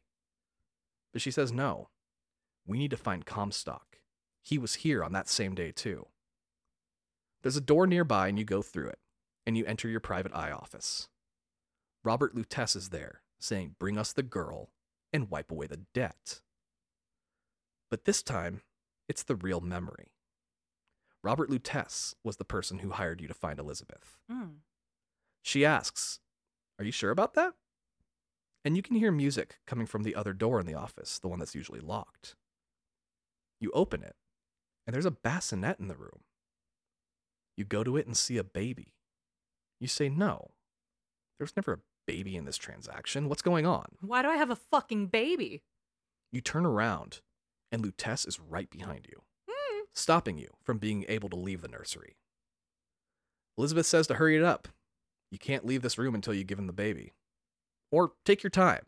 It doesn't matter. Eventually, you're going to give the baby to Robert. It's one of the constants. You hand the baby over to Robert Lutece, and he says that the debt is now paid, and Mr. Comstock washes away all of your sins. Mm. He turns around and closes the door behind him, leaving you in the nursery with Elizabeth. When you open the door, you find yourself back in the rowboat from the start of the game. Only this time, Elizabeth is with you. You tell her there was no baby. The whole bring us the girl, wipe away the debt thing was about Elizabeth, not some baby. Elizabeth goes, Booker, your nose is bleeding. You dock at the same spot as before and get out. You ask Elizabeth, what does it matter? Comstock is dead. She says he's only dead in one universe, but he's alive in millions upon millions of others.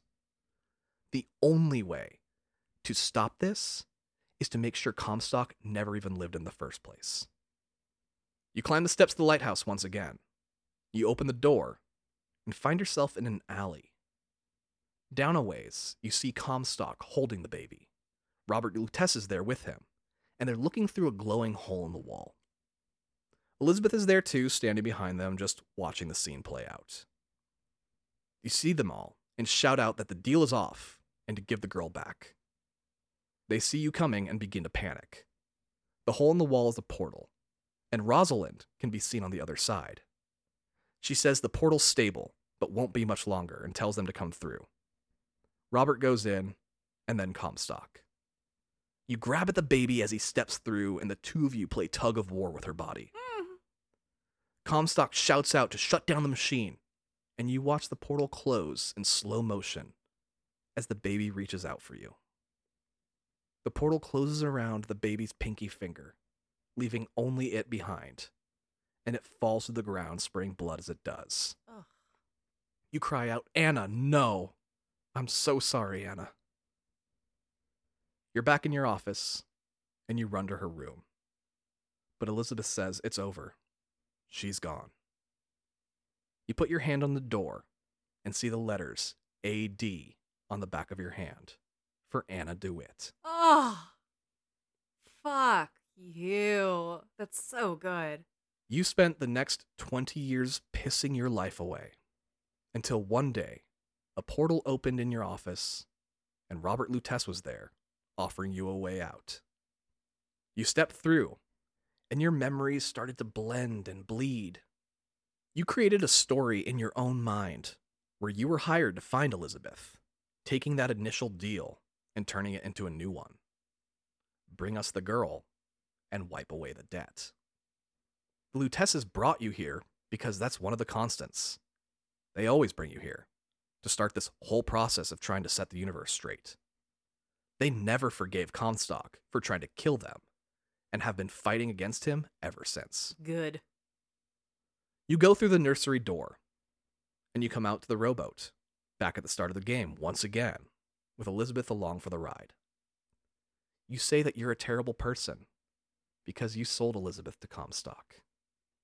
Rosalind pipes up, going, To your credit, you did try to weasel out of the deal. she really popped her head up and was like, Well, you were a bitch about it. you say that you have to go back and kill Comstock before all this happened. when he was a baby. But Robert says that doesn't work. There's too many moving parts. You have no way of knowing how far back you'd have to go. So you say, Fine. You'll have to go back to the day Comstock was born and smother the son of a bitch. Yeah, kill the baby. You go to the lighthouse door, and Elizabeth asks, Are you sure that's how you want to do this? You tell her yes, it's the only way. You open the door, and you're back with the preacher in that nature area, standing in shin deep water. He again asks if you're ready to be baptized. You turn to Elizabeth and ask, What the hell?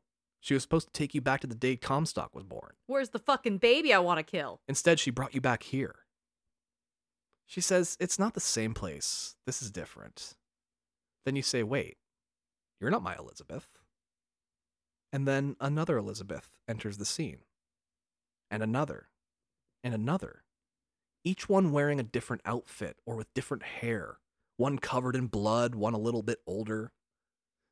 They say this is the moment where everything splits. A choice was made here. In one, you refused to be baptized. In the other, you accepted it. By accepting the baptism, you were reborn a new man with a new name. The name of Zachary Comstock. You were Comstock the whole time. You were Comstock the whole time. This is the day Comstock was born. The day he accepted Jesus Christ as his Lord and Savior. If you want to smother him in his crib, then you need to do it here and now. Oh, Taking out Booker and Comstock is the only way to prevent any of it from happening. One Elizabeth grabs your right arm and says, He's Zachary Comstock. Another grabs your other arm and says, He's Booker DeWitt. And you say, No, I'm both. oh, a man with multitudes. Then three of the Elizabeths push you back and down into the water. He's a Gemini. You struggle and watch bubbles leave your mouth as the world around you fades to black, and a piano begins to play you out. The camera goes into a third person view, watching the scene from above. We see each of the Elizabeths fade away with a stroke of the piano key, as they were never born in the first place, thanks to your sacrifice here today. Protecting the world from the violence and destruction of both Zachary Comstock and his lamb, Elizabeth. You come back to in your office, and you can hear music coming from the nursery. You say, Anna, is that you? And the screen cuts to black before you ever find out. Oh. The end. Ah, And that was Bioshock Infinite. it was Comstock the whole time. oh, you were Comstock the whole time. I think I yelled that. You at did. you a lot. When I beat that game, you just started screaming it was Comstock the whole time. just spoiling Bioshock Infinite haphazardly. Yeah, so oh my goodness. That ending is so fucking wild. There are so many people I know that played this thinking that Booker and Elizabeth were gonna fuck at some point, and now it turned into Oldboy. Yeah, you know, definitely if, if does. You know, you know. Um, which- no, to their credit, they do not have them flirt. That's true. There is no tension. All the tension is fully made up in players' minds, but so many people have the universal experience of they're gonna kiss, right? But maybe it's just heteronormative media being like man, woman, kiss. Yeah, right? they are attractive and they're on an adventure. At one point, they will make out, but man, it gets real old boy real fast. Real if- fucking fast, if doesn't that's it? the vibe you take from it. yeah. Oh my goodness. I mean, how did you feel about the game playing through it? You said you go back and forth on it. First time I played it, I was like, "This is the greatest game I've ever made." Yeah. Um, I've picked it up a couple. I've played it maybe four to six times. Let's call it five times. Okay. The next time I played it, I was like, "Why the fuck am I fighting a ghost?" And that took me out of it in fucking entirely. I was the like, ghost part, yeah. I was like, shooting birds out of my hand, a hundred percent. Finding a ghost, Too much. I can't do. I can't do it. I can't. I, can't, I just You can't Can't. cross sci-fi and paranormal. It's not. They don't work together unless it's like Ghostbusters. right. And that's a very specific structure Yeah. that does not have all this added thing. I love the storytelling. I love the atmosphere. I love the art direction. I love the music. This is a great game on all accounts. It's not a perfect game. no. because at one point you fight a fucking ghost and that truly is that is my biggest issue i also it feels abrupt in terms of the ending of the uh, aggressive gameplay yeah. it, like you're you're really ramping up you're ramping up you're ramping up you have this long huge ending fight on that big ship and there's like the fucking george washington robots trying to kill you and all this shit and it kind of goes from 60 to 0 really quickly um in terms of like your gameplay and like how involved you are in the narrative progressing Very true. uh and it feels short uh, to a certain extent um with there but i guess kind of the first bioshock did for me as well of like frank Fontaine, frank Fontaine. oh it's just over we're just done we're in the bathysphere okay um Even Bioshock 2 and Minerva's Den do the same kind of thing. Like the end of Mhm. Minerva's Den is just a walking simulator at And the end. it's so sad Yeah. real bummer uh Yeah. real violent bummer there but i i do love the performances as well i think the performances are absolutely fantastic Wonderful, like, yeah. It's so good and i don't believe it's a mocapped situation i think it's mostly just voiceover It is, purely yeah. versus like troy baker had to like clock in at naughty dog and put on his fucking ball suit and shit Now they did voiceover work together in the booth. i love that Yeah, it wasn't like he recorded all his lines, she recorded all her lines. They were in the booth together. there's a lot of games that are even skipping that to this point Yeah. uh but their chemistry is fantastic Oh, it's wonderful. it's probably also why people were like there's a vibe here yeah, he knows how to have good chemistry with people, though. mm-hmm. You know, he has learned very well. Because a lot of times, like I said, he isn't playing against another person. yeah Sometimes he is just reading his lines, and he has to kind of create that for himself. So I'm sure that makes it a lot easier for him. fully fully no but i i love this i mean i go back and forth where like i'll play it i'll play it again and go what the fuck was that and then be like oh but that's so much fun let me play it again Like, Yeah. i love love love the mechanic of the skyhook i think that's Mhm. so much fucking fun and such a great way to explore different parts of the world it's not an open world game it's very linear yeah. but particularly when you're in combat and there's different levels to combat being able to explore that and explore your different angles and how to get like when you're sniping and shit it's really really great i think that's so inventive and i haven't seen anything too similar to that combat effect No, not really. since I would say maybe Ratchet and Clank a little bit. They've got some rail surfing and stuff like that, but nothing compared to the Skyhook. yeah there's there hasn't been anything like it in the last 10 years I think because it would just be too much of a copy. if this is too iconic you Yeah. can't touch it i love that elizabeth hits him with a wrench uh I know, right? Such And- a good moment. you know, maybe part of the concussion is feeding into the Luteces. you know, there's a lot of brain damage this boy goes through, and we really don't talk about CTE in video game characters enough. no, and honestly, after going through this, I was like, man, Booker's kind of dumb. Yeah. like I said, he's not a book smart man. No, he's not. He's a great shot. He has so many other things he brings to the table. Bad father, uh, but a good helper. Yeah, and like every time they're trying to explain the science behind everything, he's just like, I don't understand any of it. He's like, I'm good for you, man. You're Let's the just keep going. You're a science guy. That's cool. I'd like to shoot a bird out of my hand. I would say my biggest like nitpick with it is just that one section where we're jumping through universes with the Vox Populi and the Mhm. weapons and stuff. That part gets very confusing because like by the end we're in a third universe that had nothing to do with the first one we were in.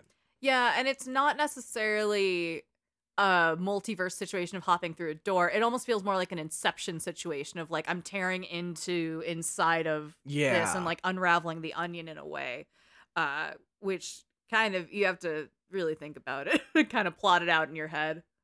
Definitely. And you can see kind of those uh, threads of Ken Levine kind of being like, ah, but this is a really good idea, so we should do it. Did Troy Baker voice Comstock and Booker? he did not. Oh, Which I thought was very missed opportunity. that's a good red herring, though. Yeah.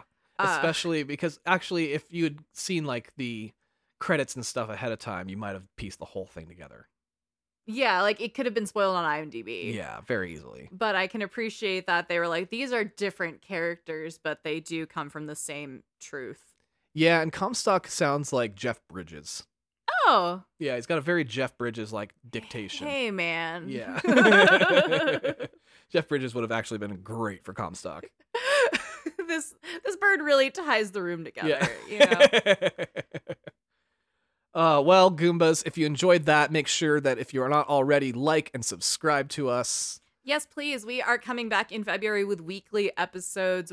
I will be starting us off with a fun horror cult classic Yes, you will be. that I cannot stop talking about to the point where Tom is going to make me put a dollar in a jar every time I bring it up. Oh my goodness. It has been nonstop this for months at this point for us. It's been great. and that's just one of the games. I actually think I revealed it secretly on our Patreon in Yeah. a blog, which is not behind a paywall. So if you feel like going on a scavenger hunt, maybe you're bored and it's Christmas break, go for it. You can check out our website, theothercastlepodcast.com. That's theothercastlepodcast.com. which links out to our Patreon. Again, $2 a month. There's a free trial on there, and there are some posts that are not behind a paywall if you just want to hang out with us. Sometimes I'm like, hey, what's up, guys? yeah, we do plenty of stuff for free. Yeah. I'll do a lot for free, honey. Speaking of Patreons, we just want to say thank you to the Patreons that make this show possible. We've got Paul, Omar, Aaron, Cyrus, Molly, Carisha. Molly Mock, Jackie, and Ellen. Thank you so much. Yes, thank you. I hope you had a wonderful, happy holidays, and we will see you back in February with new main episodes. But again, there will be some Patreon ones as well, including the DLC for Bioshock Infinite, which should be going up very soon. Very soon indeed. Yes, we're going to be doing the Burial at Sea DLC. and something else fun in January, but just to tie you over until then. Yes, thank you so much. Come join us on our Discord as well. We are doing conversations on there all the time.